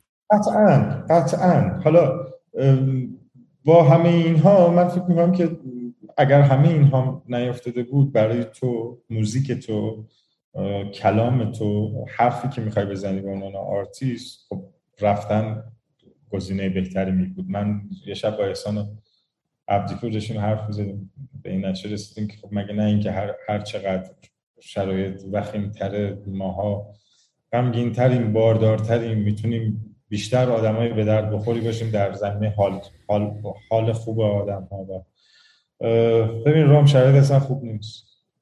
وضعیتی که وجود داره اینه که ما چیز زیادی نمی‌خوایم. ما مبانی زندگی در, در بیسیک ترین چیزها هم اینجا دچار مشکلیم. خوزستان از بیابی از بی برقی از خشک شدن تالابهاش تهران دچار بیبرقی. شهرهای دیگه. آقا واکسن. ما چقدر بد شده کرونا. من هم همین میدی خانواده دوستم همشون کرونا گرفتن این دیروز. همشون این همه, این همه آدم فوت شد و مثلا آخرین کسی که شاید بشناسی آیدین الفت که شهر صدا رو داشت متخصص بود تکنسیان بود آدم درجه یکی بود. به خاطر نبود واکسن. یعنی یه روزی اعلام کردیم که آقا واکسن خارجی نمیشه و چه, چه مبالغی هزینه شد که واکسن داخلی داشته باشیم که با اون شاید میشه سه بار کل ایران رو واکسینه کرد. خب این بیکفایتی مثلا مسئولین هم هستش دیگه. ببین این قبول نمی‌کنن واکسن. یا مبانی ساده زندگیه. ببین را من پام به دادگاه باز شد. به خاطر یه چیزی که شاید باورت نشه. چیزی که من دارم میگم که ما هم از هم دور می‌کنیم و همه محافظه کار میشیم نبود اتحاد پیوند بین آدما حتی بین گروه های مختلف. ببین یه زمانی رئیس تئاتر شهر رو که مدرس و عضو هیئت علمی دانشگاه تهران بود آدم فرهیخته و نجیب و شریف. به خاطر تیزر یکی از نمایش هایی که در سالن اصلی تئاتر شهر اجرا شد به خاطر تیزرش تیزر یک دقیقه ایش که حرکات موجود داشت بردن اوین و نذاشتن که یعنی یه جوری معادله رو چیده بودن که نمی‌شد سند گذاشت آزادش کرد. از یه ساعتی گذاشتن بگذره و منتقلش کردن من داد زدم فریاد زدم که آقا یک بار این خانواده تئاتر بیاین پشت هم باشین یک شب همه اجراهامون رو تعطیل کنیم. خب؟ ورام هیچ کس این کارو نکرد. من زنگ زدم به بچه‌ای که تئاتر شهر اجرا داشتن گفتم بچه پدر اون خانواده رو گرفتن. یک شب تعطیل کنیم یک بار بگیم ما با همین. خب؟ تو این وضعیتی که ما یه شعار داشتیم مثلا ما همه با هم هستیم اونم یه فیلم موزیک ساختن که اون شعاره رو از بین ببرن و من دو تا تئاتر داشتم اون موقع رو صحنه. یه نمایش بود روزهای بیباران در شهرزاد یک نمایش تهیه کرده بودم به اسم از خط زرد فاصله بگیرید. یه تئاتر مستند بود در مورد جوونایی که توی مترو خودکشی می‌کردن که تهران هم یکی از بیشترین آمارها رو داشت. من اون دوتا اجرامو کنسل کردم اون شب و خودش تبدیل شد به یکی از عجیبترین پرفورمنس ها در مواجهه با تماشاگرهایی که اون شب اومده بودن که توضیح دادیم چرا نمی‌خوایم رو صحنه بریم و حاضریم اینجا باشیم و در سکوت هم دیگر تماشا ما به خاطر اون دادگاه رفتیم. پنج تا آدمی که هر, هر کدوم صاحب یک وجاهتی بودیم دیگه از کارگردان اون نمایش تهیه کننده اون نمایش. رئیس هنرهای نمایشی رئیس تئاتر شهر. اصلا عجیب بود. من حیرت زده بودم که بر چی اینجاییم و دوبار بیایم دادگاه. آخه و آدم نمی‌دونه جوابش که با چی کار کرد. می‌دونی حالا یه پروسه که باید زمان می‌بره. می‌دونی یه سری خود دچار توهم هستن که از اون ور بیان با موشک بزنن همه چی حل میشه. اونم احمقانه است اصلا این طرز فکر. رام, رام وقتی که تخصص وجود نداشته باشه وقتی که کسانی در جاهایی سمتهایی بگیرن که هیچ شناختی از اون جایی که نشستن نداشته باشن همین میشه. وقتی کسی که در رأس وزارت ارشاد قرار می‌گیره شناختی از ارشاد نداشته باشه شناختی از فرهنگ و هنر نداشته باشه. وقتی کسی که مدیر تلویزیون میشه شناختی از تلویزیون نداشته باشه. ما یه کاری رو شروع کردیم. من به خاطر دوستیم با آقای نعمت الله رفتیم این کاری رو شروع کردیم. سه ماه پیش تولید کردیم 22 جلسه فیلم برداری کردیم. و به همین راحتی اون رو تعطیل کردم. مثل این میمونه که یه چیزی که داره تو آسمون میره رو بزنی و اون سقوط کن و یه پروژه که صد نفر آدم درگیرش بودن به همین راحتی تعطیل شد. چون مدیر شبکه‌ای که مثلا از دنیای یک دنیای دیگری وارد تلویزیون شده نظرات غیر کارشناسی می‌داد که چرا مثلا لانگ شاتاتون کمه یا فلان بازیگرتون باید عوض کنید یا یا اصلا احمقانه. می‌دونی وقتی کسایی جاهایی قرار می‌گیرن الان عادل فردوسی پور درجه یک. تحصیل کرده. صاحب یک دانش. آدم خلاق. یک برنامه داشته که تماشاگر میلیونی داشته. نیست. چرا نیست؟ واقعا چی شد سر اون؟ من اصلا نفهمیدم آخرش درست واقعا. یعنی چرا آدمی که, هیچ با کسی که خودش میاره توی برنامهش میاد روی صندلی خودش میشینه و میپذیره. می‌دونی چقدر حقیرانه است؟ آدم های جاهایی هستن که اصلا اون کسی که میاد مثلا به تو میگه که این شعر تو فلان کن. احمقانه است. اون, اون چه, چه, چه, چه بویی از شعر از ادبیات از سواد؟ بعد چرا فلان کنن؟ اصلا جالبش بکنیم گفت چرا اینقدر تلخ شعرات؟ میگم خب یعنی چجوری چجوری جواب این سوال آدم میده؟ اصلا چرا باید جواب این سوال بدم اصلا به تو چه؟ هر چیزی محصول جامعه خودشه. جامعه تلخ شعر تلخ میشه. جامعه سیاه فیلم سیاه میشه. حالمون خوب نیست خروجیامون به گونه دیگری میشه. ما که مثلا گل و بلبل نبودیم که حالا بیایم فلان کنیم. بگی که بزرگترین مشکل بگو بگو. این عدم همبستگیه. این که این که من میگم همه در یک بخش اعظمی از آدم ها توی قالب محافظه کار. و یه چیزی هم وجود داره. ببین جامعه ترس ترس ترس زده ای هستیم شاید. می‌دونی؟ نرفتن آدما شاید در جاهایی که در یک میزان سنی قرار بگیرن که باشون گفته بشه نمی‌دونم. خیلی آره ما خیلی هم بگم از دلیلی که با ما حرف نمی‌زنن ارتباط برقرار نمی‌کنن ساعت به خاطر اینکه بود میترسیدن یهو سپاه بیاد زمیناشون رو بگیره یا خونه هاشون بگیره نه جونشون ها جونشون براش مهم نبود. زمین ها نه یا بگیره اگه من با رام حرف بزنم. یعنی ببین یعنی اصلا بهم گفتن چند نفر اینو این حرفو. یعنی اینجوری تو کنم در بیارم. و آدم قلبش میشکنه. وقتی که برای دوستی تو برای عشق تو روش قیمت می‌ذارن. خیلی آدم اصلا دوچار من بحران کلی فلسفی و چیز شدم مثلا بعد از این ماجرای بابا. و میگیم مسئله اینه که اصلا اینا از اولش هم می‌تونستن بیان بگه آقا ما گو خوردیم اشتباهی کشتیم بابا تا. همین سادگی حل می‌شد. من شاید ایران میموندم حتی. ولی انقدر وقیهن انقدر پرروان و یک ذره حاضر نیستن مسئولیت بپذیرن که کجاش رو کنن. هواپیما رو زدن تا در دقیقه 90 همش انکار و بعد بالاخره دستشون رو شد و با هزار تا دروغ و ریا black box و نگهدار فلان و اینا. زدی مردم خودتو کشتی. تو آبان اونجوری می‌زنن فلان می‌کنن. می‌دونی؟ اصلا یعنی تا کی می‌خوان با چماق می‌دونی بالا سر مردم وایسن می‌دونی؟ و واقعا آدم فقط قلبش میشکنه. چون من که میگه من اعتقاد به خشونت ندارم اعتقاد به این ندارم که مردم تفنگ دستشون بگیرم این حرف رو هیچ وقت نزدم هیچ وقت هم تشویق نمی‌کنم.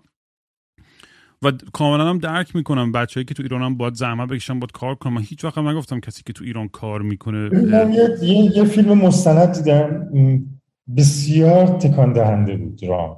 بسیار تکان دهنده بود. به اسم کودتای 53 این مستند رو آقای تقی امیرانی ساخته که مستند هشت سال پروسه تحقیق و پژوهش شده و صاحب یک کشفه. و در واقع به گونه میشه گفت که پورتری از مصدق.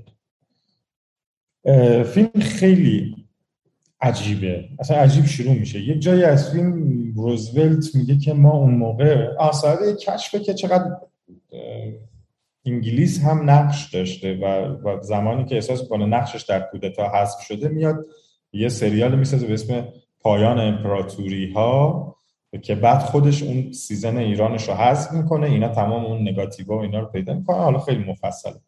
یه جای روزولت میگه که این خیلی چیز غم انگیزیه میگه ما یک میلیون دلار باجت گذاشتیم برای کودتای 28 مرداد.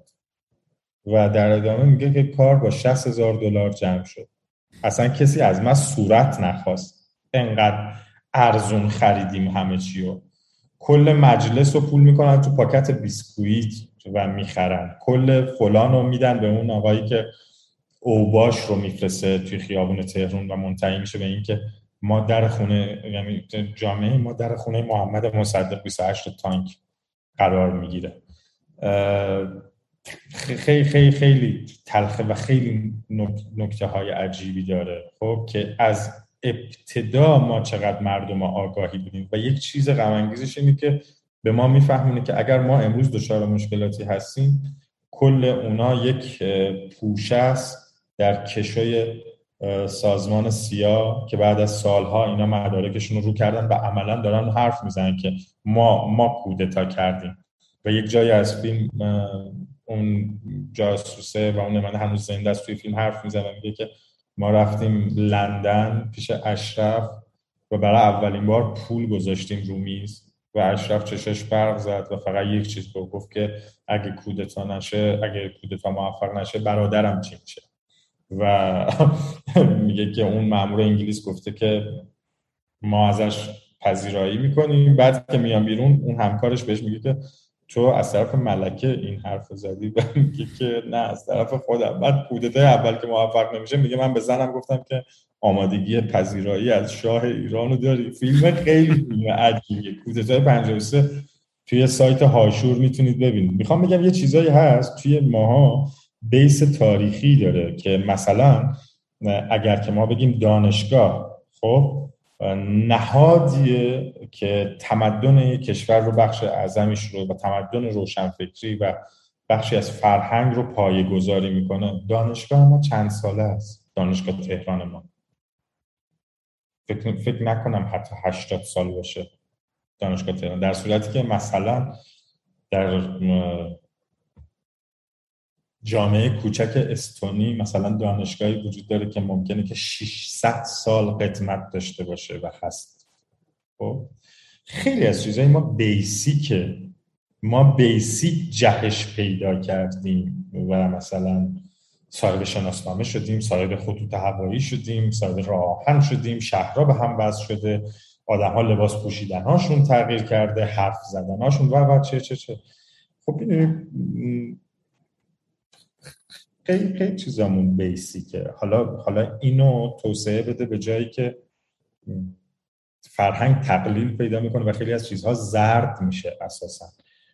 من یه دوستی داشتم نویسنده قدیمی بود خود حفظش کنه هر هست. می‌گفت یه زمانی ناشرا پنجاه هزار نسخه می‌زدن از یه کتاب و ما می‌گفتیم که دروغ میگین. شما هفتاد هزار نسخه زدین. به ما دارین میگین پنجاه هزار نسخه. امروز ناشرهایی هستن که یک کتاب چاپ می‌کنن. میرن بازاریابی می‌کنن به خاطر شرایط سخت نش و ببینن اگر کسی سفارش داد چاپ می‌کنن خب؟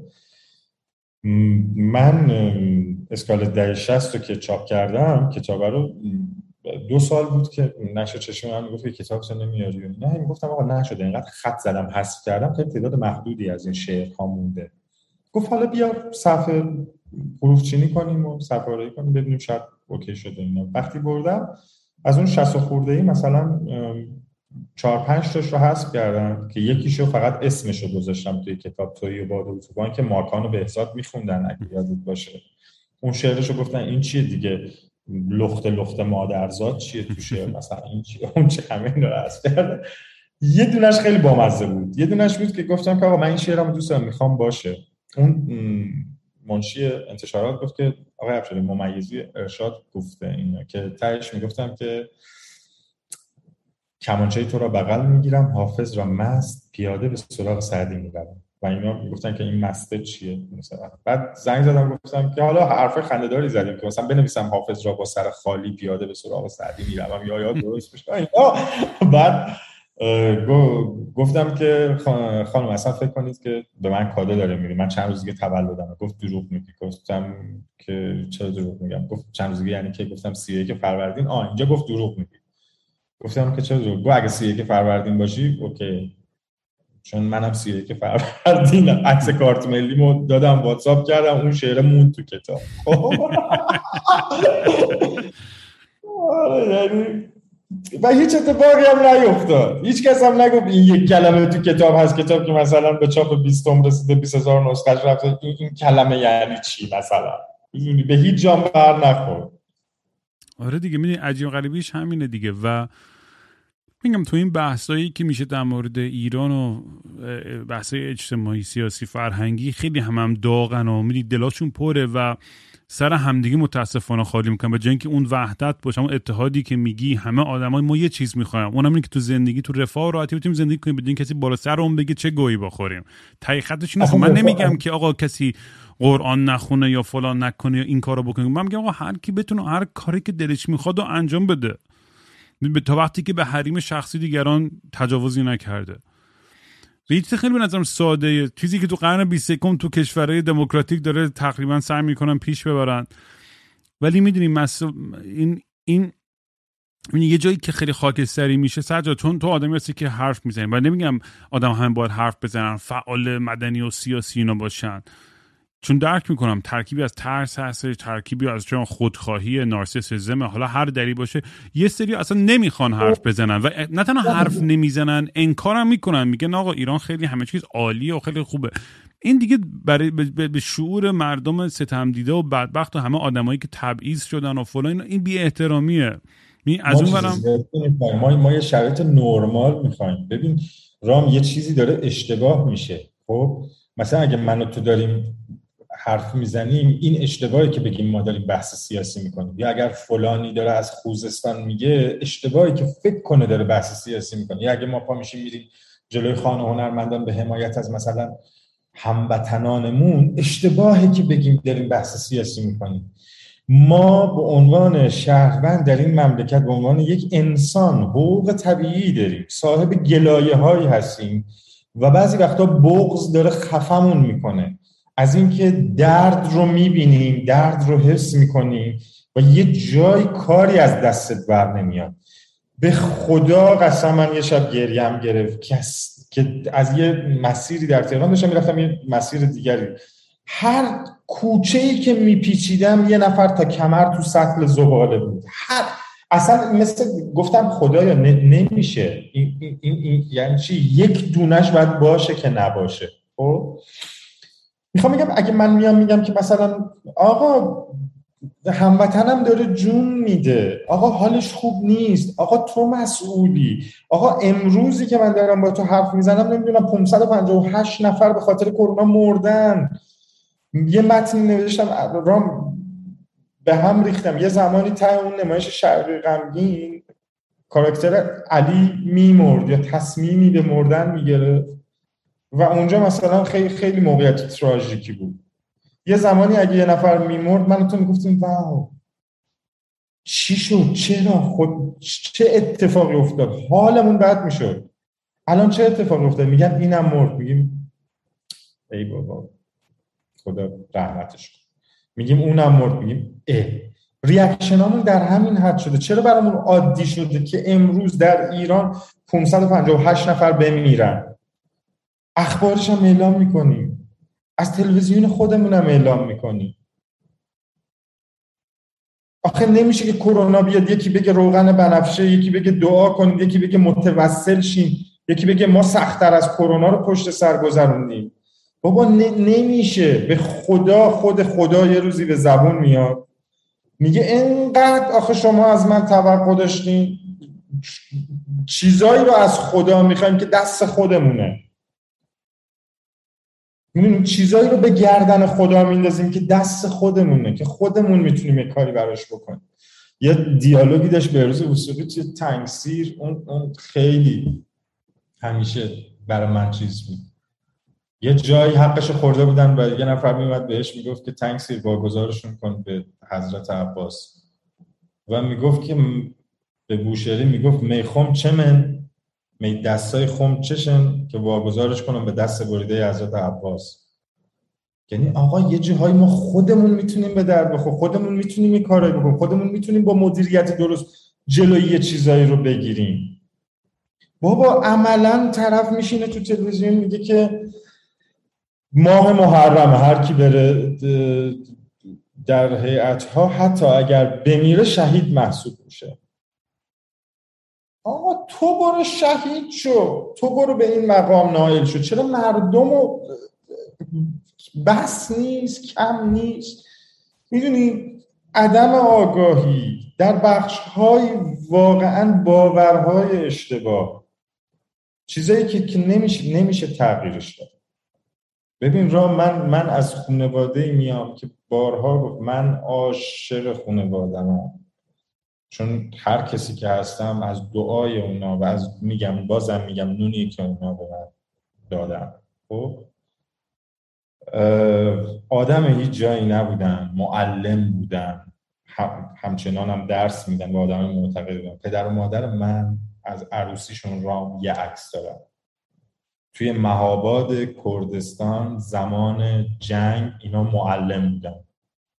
و من تا بلای روی پای پدرم خب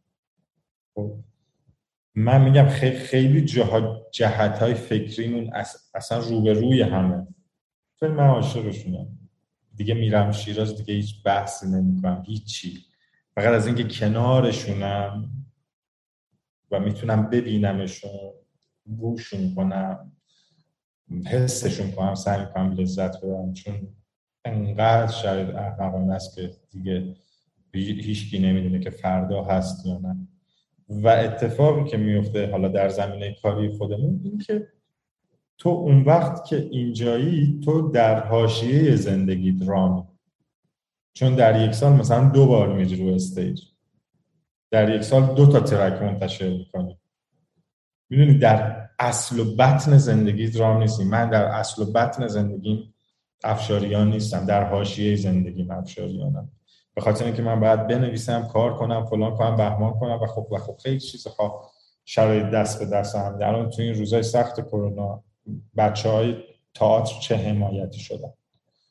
بعد فستیوال برگزار می‌کنن جشنواره فجر برگزار می‌کنن مثلا 8 میلیارد. که اون پول می‌تونست بچههایی که غیر از تئاتر کاری بلد نیستن. اونی که فقط بازیگر تئاتر اونی که فلانه اونی که بهمانه.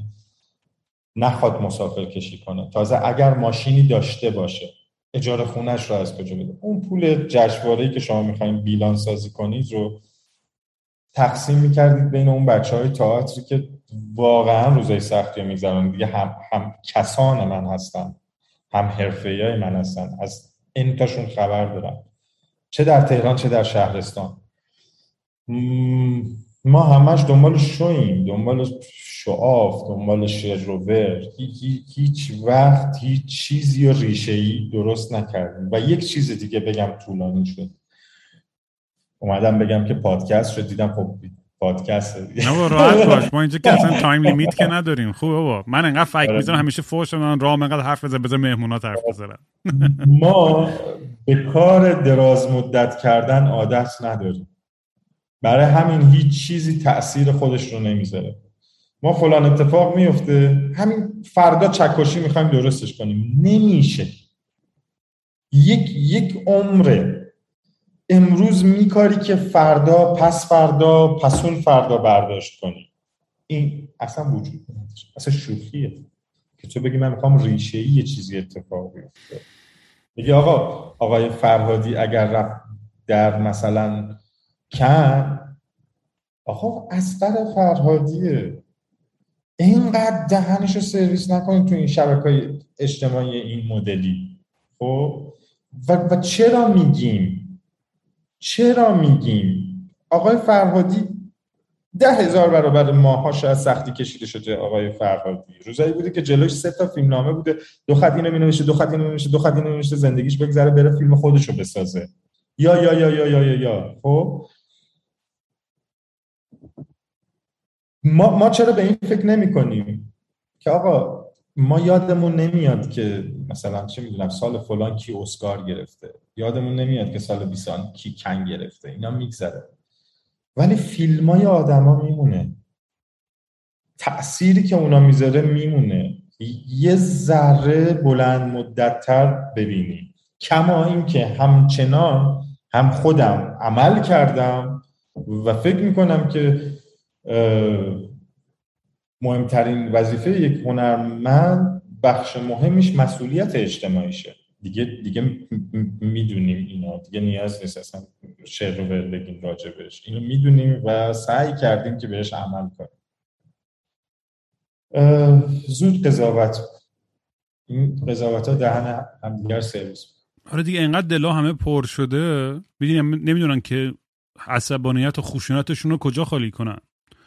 و من نمیگم مثلا کاری که مثلا فرهادی کرد درسته یا اشتباه ولی این, سرزنشی هم که می‌گیره آره می‌تونست کمک کنه هر زنش صد درصد ولی می‌دونی اون من خودم نمی‌تونم تو جایگاهی قرار بدم که قضاوت کنم این آدما. بخاطر من چون اونقدر در مورد زندگیش نمی‌دونم دیتیل زندگیش چی کارو کرد چی کارو خوب کرده چی کارو بدی کرده ولی تا اونجایی که دیدم حداقل هنرش خب یه حرفی زده با هنرش.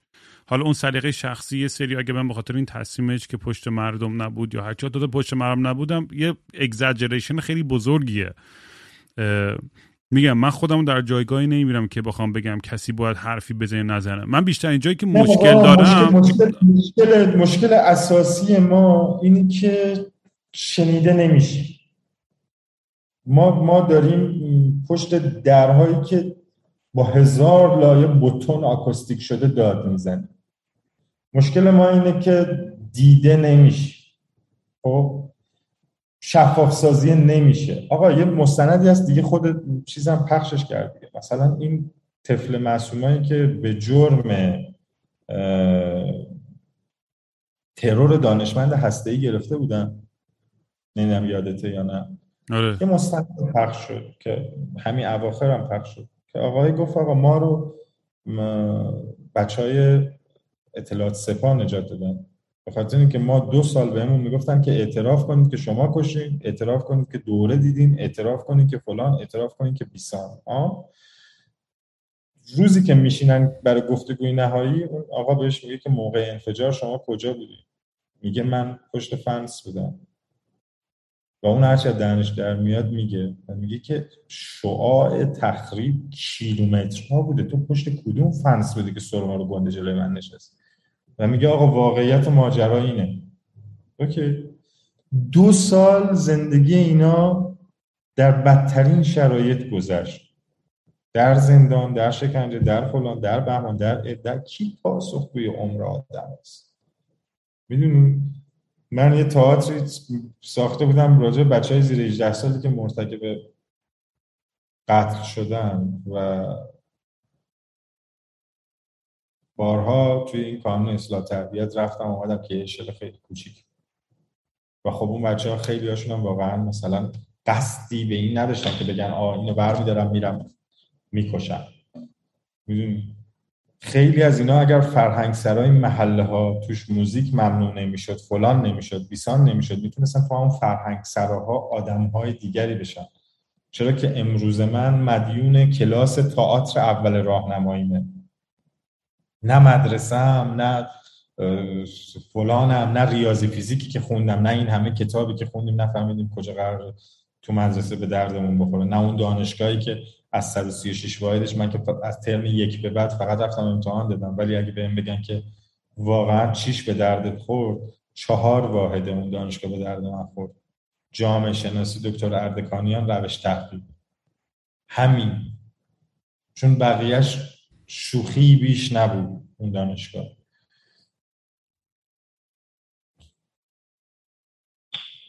اینقدر گرد و حرف و بحث هست و میگم ما ما زمانی می‌تونیم بگیم که حالمون خوب میشه که به هم و به جون هم فکر کنیم. و فکر کنیم کسانی هستن که از جون ما سیانت می‌کنن. از سفره مردم سیانت می‌کنن. از جیب مردم سیانت می‌کنن. نه از اینستاگرامشون و شبکه مجازیشون و الوبلشون و پاسخگو آقا من به عنوان یک شهروند می‌خوام بدونم جرم این بچه های محیطزیست چیه؟ کی پاسخگوشونه نیلوفر الان می‌دونی که کرونا داره. اگه کرونا گرفتن بعد از سی و شیش تا زنایی که کرونا گرفتن دو سه نفر فقط نذاشتن برن مرخصی بیمارستان. یکیشون نیلوفره و اگه شما نکنم اون یکیش الان یادم نمیاد یکیش. ولی می‌دونم یکیش نیلوفره. و الان وضعیتش خیلی فجیعه وحشتناکه. ما هر چقدر حرف بزنیم هر چقدر سر صدا بکنیم هر چی هم بگیم اصلا من دیگه اصلا نمی‌دونم چی بگم. واقعا هم زندگی کردن آدم یه طرفی هممون می‌خوایم زندگیامونو رو بکنیم سعی کنیم بخندیم و شاد باشیم و انرژی خوب بریم. آقا دیوونه بازی رو در بیاریم خدا نیست. شوخیه فیکه. ولمون کن. به چی بخندیم؟ من کتاب میخوندم. مال این سالام نبود اسمش بود لذتی که حرفش بود مال پیمان هوشمندزاده. در مورد عکاسیه اگه بچه علاقه دارن به عکاسی حتما اون کتاب بخونن چشم چاپ کرد. بعد یه جایش بود می‌گفت که من به عادت قدیمی اگه یادت باشه ما همیشه یه دوربین منوئل بود می‌گفتیم که لبخند یک دو سه. خب؟ گفت من رفتم بندر ترکمن به یکی این ترکمن ها گفت مثل عادتی که تو سرم به عنوان عکاس مونده بود که لبخند گفت گفتم که می‌خوام عکس بگیرم. لبخند بزنیم گفت دیدم یارو تکون نخورد. گفت دوباره دوربین آوردم پایین. گفتم که می‌خوام عکس بگیرم. لطفا لبخند بزنید. گفت آقا به چی لبخند بزنم؟ برای چی لبخند بزنم؟ چی خوبه که لبخند بزنم؟ کار دارم آب دارم نون دارم شرایط خوبه وضع خوبه خونه دارم زندگی دارم. می‌دونی؟ پ... نگیم. واقعا نمیشه. من چیکار کنم؟ بزنم برقصم وقتی که اصلا شوخیه رام همون موقعش هم شوخی بود. همون موقعش هم تو مهمونی دور هم جمع می شدیم خدا یک ثانیه بزن به رقص یک ثانیه. یا واقعا اگه به اجبار یکی بلندت می‌کرد باشی برقصی حالت خوب بود. سرت سبک بود. نه مجبور بودیم. خیلی وقتا توجیه کنیم دیگه. میگه من خودم این اشتباه دقیقا این بحثی که تازگی داشتم توی پادکستم. من وقتی ایران بودم می‌دونستم شرایط چقدر وحشتناکه. می‌دونستم چقدر سخته و مردم دارن چقدر سختی می‌کشن. ولی می‌دونی آقا ما میگیم ایران ماییم. خب من میگم آقا ایران منم. ایران آدم های ایرانن جامعه با چی تعریف میشه؟ با مردمش تعریف میشه دیگه. ما رو نبینی چه ایرانی هست؟ مردمت رو نبینی چه ایرانی هست؟ مردمت رو عمیقا نشنوی چه ایرانی هست؟ چرا هر اتفاق بدی که میفته تو این مملکت از بیکفایتی کار دشمنه؟ چرا هر چیزی که فلانه یکی دیگه است؟ چرا اگه مثلا یه خونه میریزه همون شب باید بگی آلمان نابود شد؟ آلمان که کل آلمان سیل برد. می‌دونیم چرا یه جا وای نمیسیم؟ سرمونو بگیریم بالا بگیم آقا درستش کنیم. آقا بشنویمش آقا بسازیمش. نیست. مگه میشه آقا جامعه با مردمش تعریف میشه دیگه. آره. نمی‌دونم چی بگم واقعیتش. سجاد. یعنی کاش کی حرفی بود می‌تونستم بزنم که بگم همه چی بهتر میشه. ولی دروغه. می‌دونی واقعا یه یه نیاز به یه همتی داره. از سمت مردم نیاز به اتحاد داره. نیاز به صبر داره. الان من حرفایی که می‌زنم چیزایی که ویدیوهایی که بیرون اومده مثلا خنده داره. خب یه زمانی به من گفتن که نمایش نمیشه که پخش اجرا بشه. گفتم چرا؟ گفتن چون اینو میگه اینو میگه اینو میگه. گفتم آقا یه لحظه وایسا. رفتم توی یوتیوب و مناظره ها رو پلی کردم برای بازبینا. گفتم آقا آقای روحانی داره به آقای قالیباف میگه شما در کوی دانشگاه گفتین اینا بیان اینجا که گازنبوری عمل کنن این داره به این میگه که فلان که فلان که فلان. بدترین یا فجیع ترین یا فلان ترین حرفا رو آدمهایی که بهشون مرتبطه دارن تو مناظره ها به هم می‌زنن. نمایش من از مناظره ها بدتره. این, چه شوخی بزرگی که داریم با خودمون می‌کنیم. آدم میان همدیگر به خاک و خون می‌کشن در مناظره. بعد همه فلان یعنی حرفی که دارم می‌زنم بر, بر اساس مستندات. خب مثلا آقا آقای کنار آقای زاکانی کاندید بوده. تهران ساختش رشتش مرتبط شهرسازی می‌دونه شهرداری می‌دونه فلان می‌دونه. اون نمیشه. آقایی که دکترای مثلا هسته ای داره در مجلس بوده رشته بی ربطی داره به شهرداری اون شهرداری روزنامه امروز صبح زده بود که حتی قانون رو می‌خوان عوض کنن که دکترای هسته ای هم بیا جز چیزایی که جز مداری که شهرداری مثلا. میشه قانون نمی‌دونم یه جوری عوض کنیم به چرخی که این درست ولی شد اصلا اصلا شوخی که چیز کنیم. چی بگم سجاد چی بگم؟ واقعا آرزو اینه که یه روزی هممون کنار همدیگه با انرژی خوب با انگیزه با عشق بتونیم دوباره با هم اجرا بریم. مردم هم بیان دست بزنن همه حالشون خوب باشه همه سخفی بالا سرشون باشه غذایی براشون باشه و میشه؟ باید یه بار واقعی چیز کنیم چون ممکنه اینو تو همه پادکستات بگی. صادقانه و واقعی فکر می‌کنی میشه و اگه فکر می‌کنی میشه چند سال دیگه میشه؟ من فکر می‌کنم که؟ اگه بخوام حدس بزنم نظر خیلی غیر حرفه من اینه که ببین شرایطی جوریه که یا آقایون که در سر, سر, سر کار هستن. می‌خوان تا اونجایی که میشه به سمت شمال کره شمالی ببرن قضیه رو. همه چی محدود. نه نه نه نه نه, نه. ببین ما داریم میگیم همه. خب؟ این همه 558ش امروز فوت شد. فردا چند تاش فوت میشه؟ پس فردا چند تاش فوت میشه؟ برای کی مهم؟ کی مسئوله؟ کی جواب میده؟ نمی‌دونم. جوابش نمی‌دونم. ولی من واقعا به سمتی که داره میره داستان فقط تا یه حدی می‌تونه بره بدتر و بدتر بشه اوضاع. تو بالاخره این این مجبور بشن یا مردم یه قدمی بردارن در یه راه در یه در به حرکت اجتماعی که به یه سمتی بهتر ببرن جامعه رو. یا اینکه خود اونا به عقلشون بیان و بفهمن که آقا ما با این شرایط نمی‌تونیم ادامه بدیم و تو قدرت بمونیم. نمی‌دونم واقعا. یعنی چون تاریخ هم آدم می‌خونه خب ایران خیلی عجیب غریب بوده دیگه. این همیشه هم توی تاریخ نویسان همیشه می نویسن انقلاب ایران جزء یکی از عجیب ترین انقلاب است و شرایطی که به وجود اومد که این اتفاق بیفته چون تا قبل از اون میگم ما همیشه یه شاهی داشتیم برای سرمون و فلان و مثلا اومدیم که دموکراتیک بشیم و بعد جنگ ایران عراق شد و بهانه ای شد که تمام اپوزیسیون سرکوب بشه و... چیزی که وجود داره اینه که ماها که نبودیم ولی مثلا وقتی تاریخ رو بررسی می‌کنی من در زمینه کاری خودم میگم. وقتی ادبیات رو بررسی می‌کنی می‌بینی که همون موقع ادبیات معترضه بسیاری وجود داشته نسبت به شرایط. خب شاملو رو که می‌خونی که زیاده. شاملو که شعرهای معترضه حالا خاصیتی داره شعر که در اگه واقعا از روح و نهاد آدم ها باشه و درباره مردم و برای مردم باشه خب اون مدت ها میمونه و صاحب بی زمانی میشه. ولی اونها در چه دهه گفته شده؟ خب اونجا چه اتفاقی میفته و در هر جامعه من فکر می‌کنم که دیدن و شنیدن و لمس کردن قلب آدم ها این همه چی رو درست می‌کنه. ما توقع داریم مدیران مملکت مسئولین مملکت بشنون. منتظر نباشن که تو ذهنشون جوابشون رو آماده کنن که جواب بدن. آقا اصلا جواب نده. یه, یه شعر درجه که فکر می‌کنم مال سر، سرچش می‌کنم یه لحظه که به درست گفته باشمش. ولی یه چیز دیگه هم که هستش اینه که سجاد اون آدما که میگی گوش کنن اینا فقط انقدر مشغولینن که جیبای خودشون رو پر کنن و اصلا تو باورت نمیشه چقدر آدمای پولای دولتی اینجا هست این ور دنیا. اصلا باورت نمیشه. اصلا عجیب و غریبه.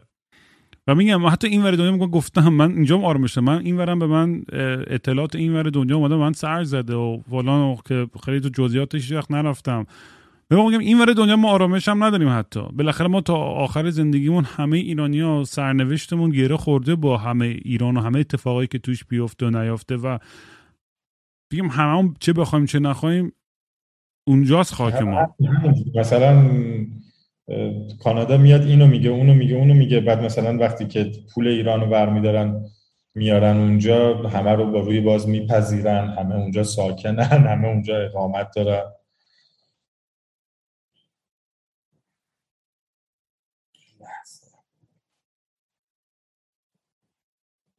شعر مال گروس عبدالملکی میگه که ما کاشفان کوچه های بنبستیم. حرف های خسته ای داریم. این بار پیامبری بفرست که تنها گوش کند.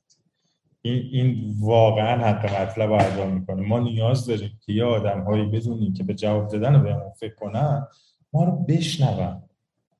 بگن آقا درد چیه؟ زجر چیه؟ چی رو شونهاته قلبت کجاست؟ میتپه درست میتپه. مگه, مگه میشه هوای تهران به خاطر برق مدت ها آلوده باشه خوزستان گرد و قبار سر و روش رو بگیره بعد بیبرقی بعد تاریکی بعد بی آبی بعد از آبش آبشون آب گلالود تو لوله بیاد. مگه میشه ندید؟ مگه میشه این مردم رو نشنید؟ به قرآن که آدمای خوبی است به خدا که مردمون خوبی است به خدا که چیز زیادی نمی‌خواد. خیلی خیلی ساده است. یعنی من امیدوارم که این چیزی که امروز آرزوش می‌کنی که یک روزی کنار هم بدون هیچ گونه جنگی در صلح تمام همه کنار هم باشیم این, این لازمش و مقدمش درک متقابله که اون آقایی که وزیر صغیر کبیره اون آقایی که بچهش دور دنیاست آمریکا سوئد فلانه فلانه بگه آقا اینی هم که تو خیابون دارم می‌بینم بچه خودم اونی هم که تا کمر تو سطح زبال است بچه خودم.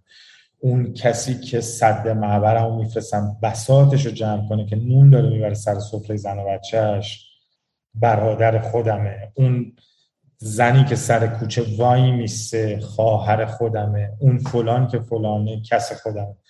اگه ما یه, یه ذره به این فکر کنیم که ما به عنوان یک جامعه واقعا نه در شعار یک خانواده این همه چه حل میشه و اون روز اون آرزوی تو محقق میشه. من میگم همینجا تمامش کنیم. رو همین نقطه. آره. مرسی که اومدی سجادا باد بازم با هم بشینیم کلی در دل کنیم چون این تازه اول داستان بود برای من و تو. من خیلی دلم بد تنگ شد قربونت برم رفیق. جونت. خیلی روزای زیادی یاد اون روزا میفتم یاد امامه یاد اجرام یاد حالایی که من یه ویدیو برای تولدم پر کردیم با خیلی خیلی دلتنگتم خیلی زیاد. ایشالله که بشه هر جای جهان که شد واقعا. دوباره بریم با هم روی استیج یه, یه بار دیگه. حس چیز رو میده. گوگوش و مارتیک بعد 20 سال با هم رفتن.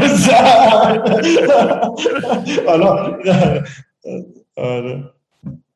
آره نه منم خیلی دوستم اتفاق بیفته. سجاد خودت که می‌دونی چقدر عاشقتم دیگه؟ واقعا هم خیلی خوشحالم که رفیقی مثل تو دارم تو زندگیم و که یادآور این چیزای خیلی مهم باشه برام همیشه. یادم واقعی اینجوری خیلی خوبه که هستش برام خیلی سلام شد. تو هم همینطور. مواظب خودت باش دود. کیف کردم. خیلی کیف دارم. ماچ به چاکس. دم گرم که شنیدین تا اینجا. یا دیدین یا قربونت.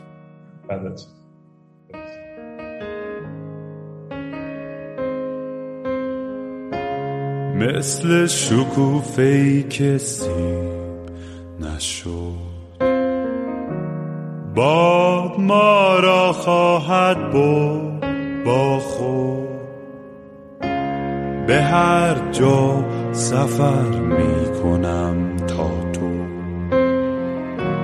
چمدون دستت برای رفتن.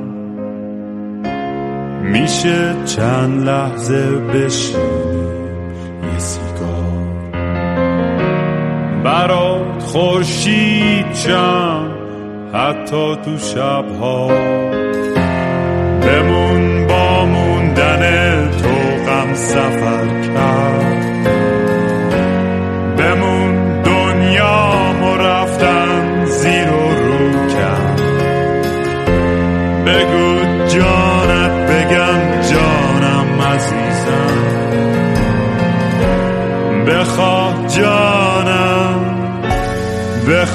John. I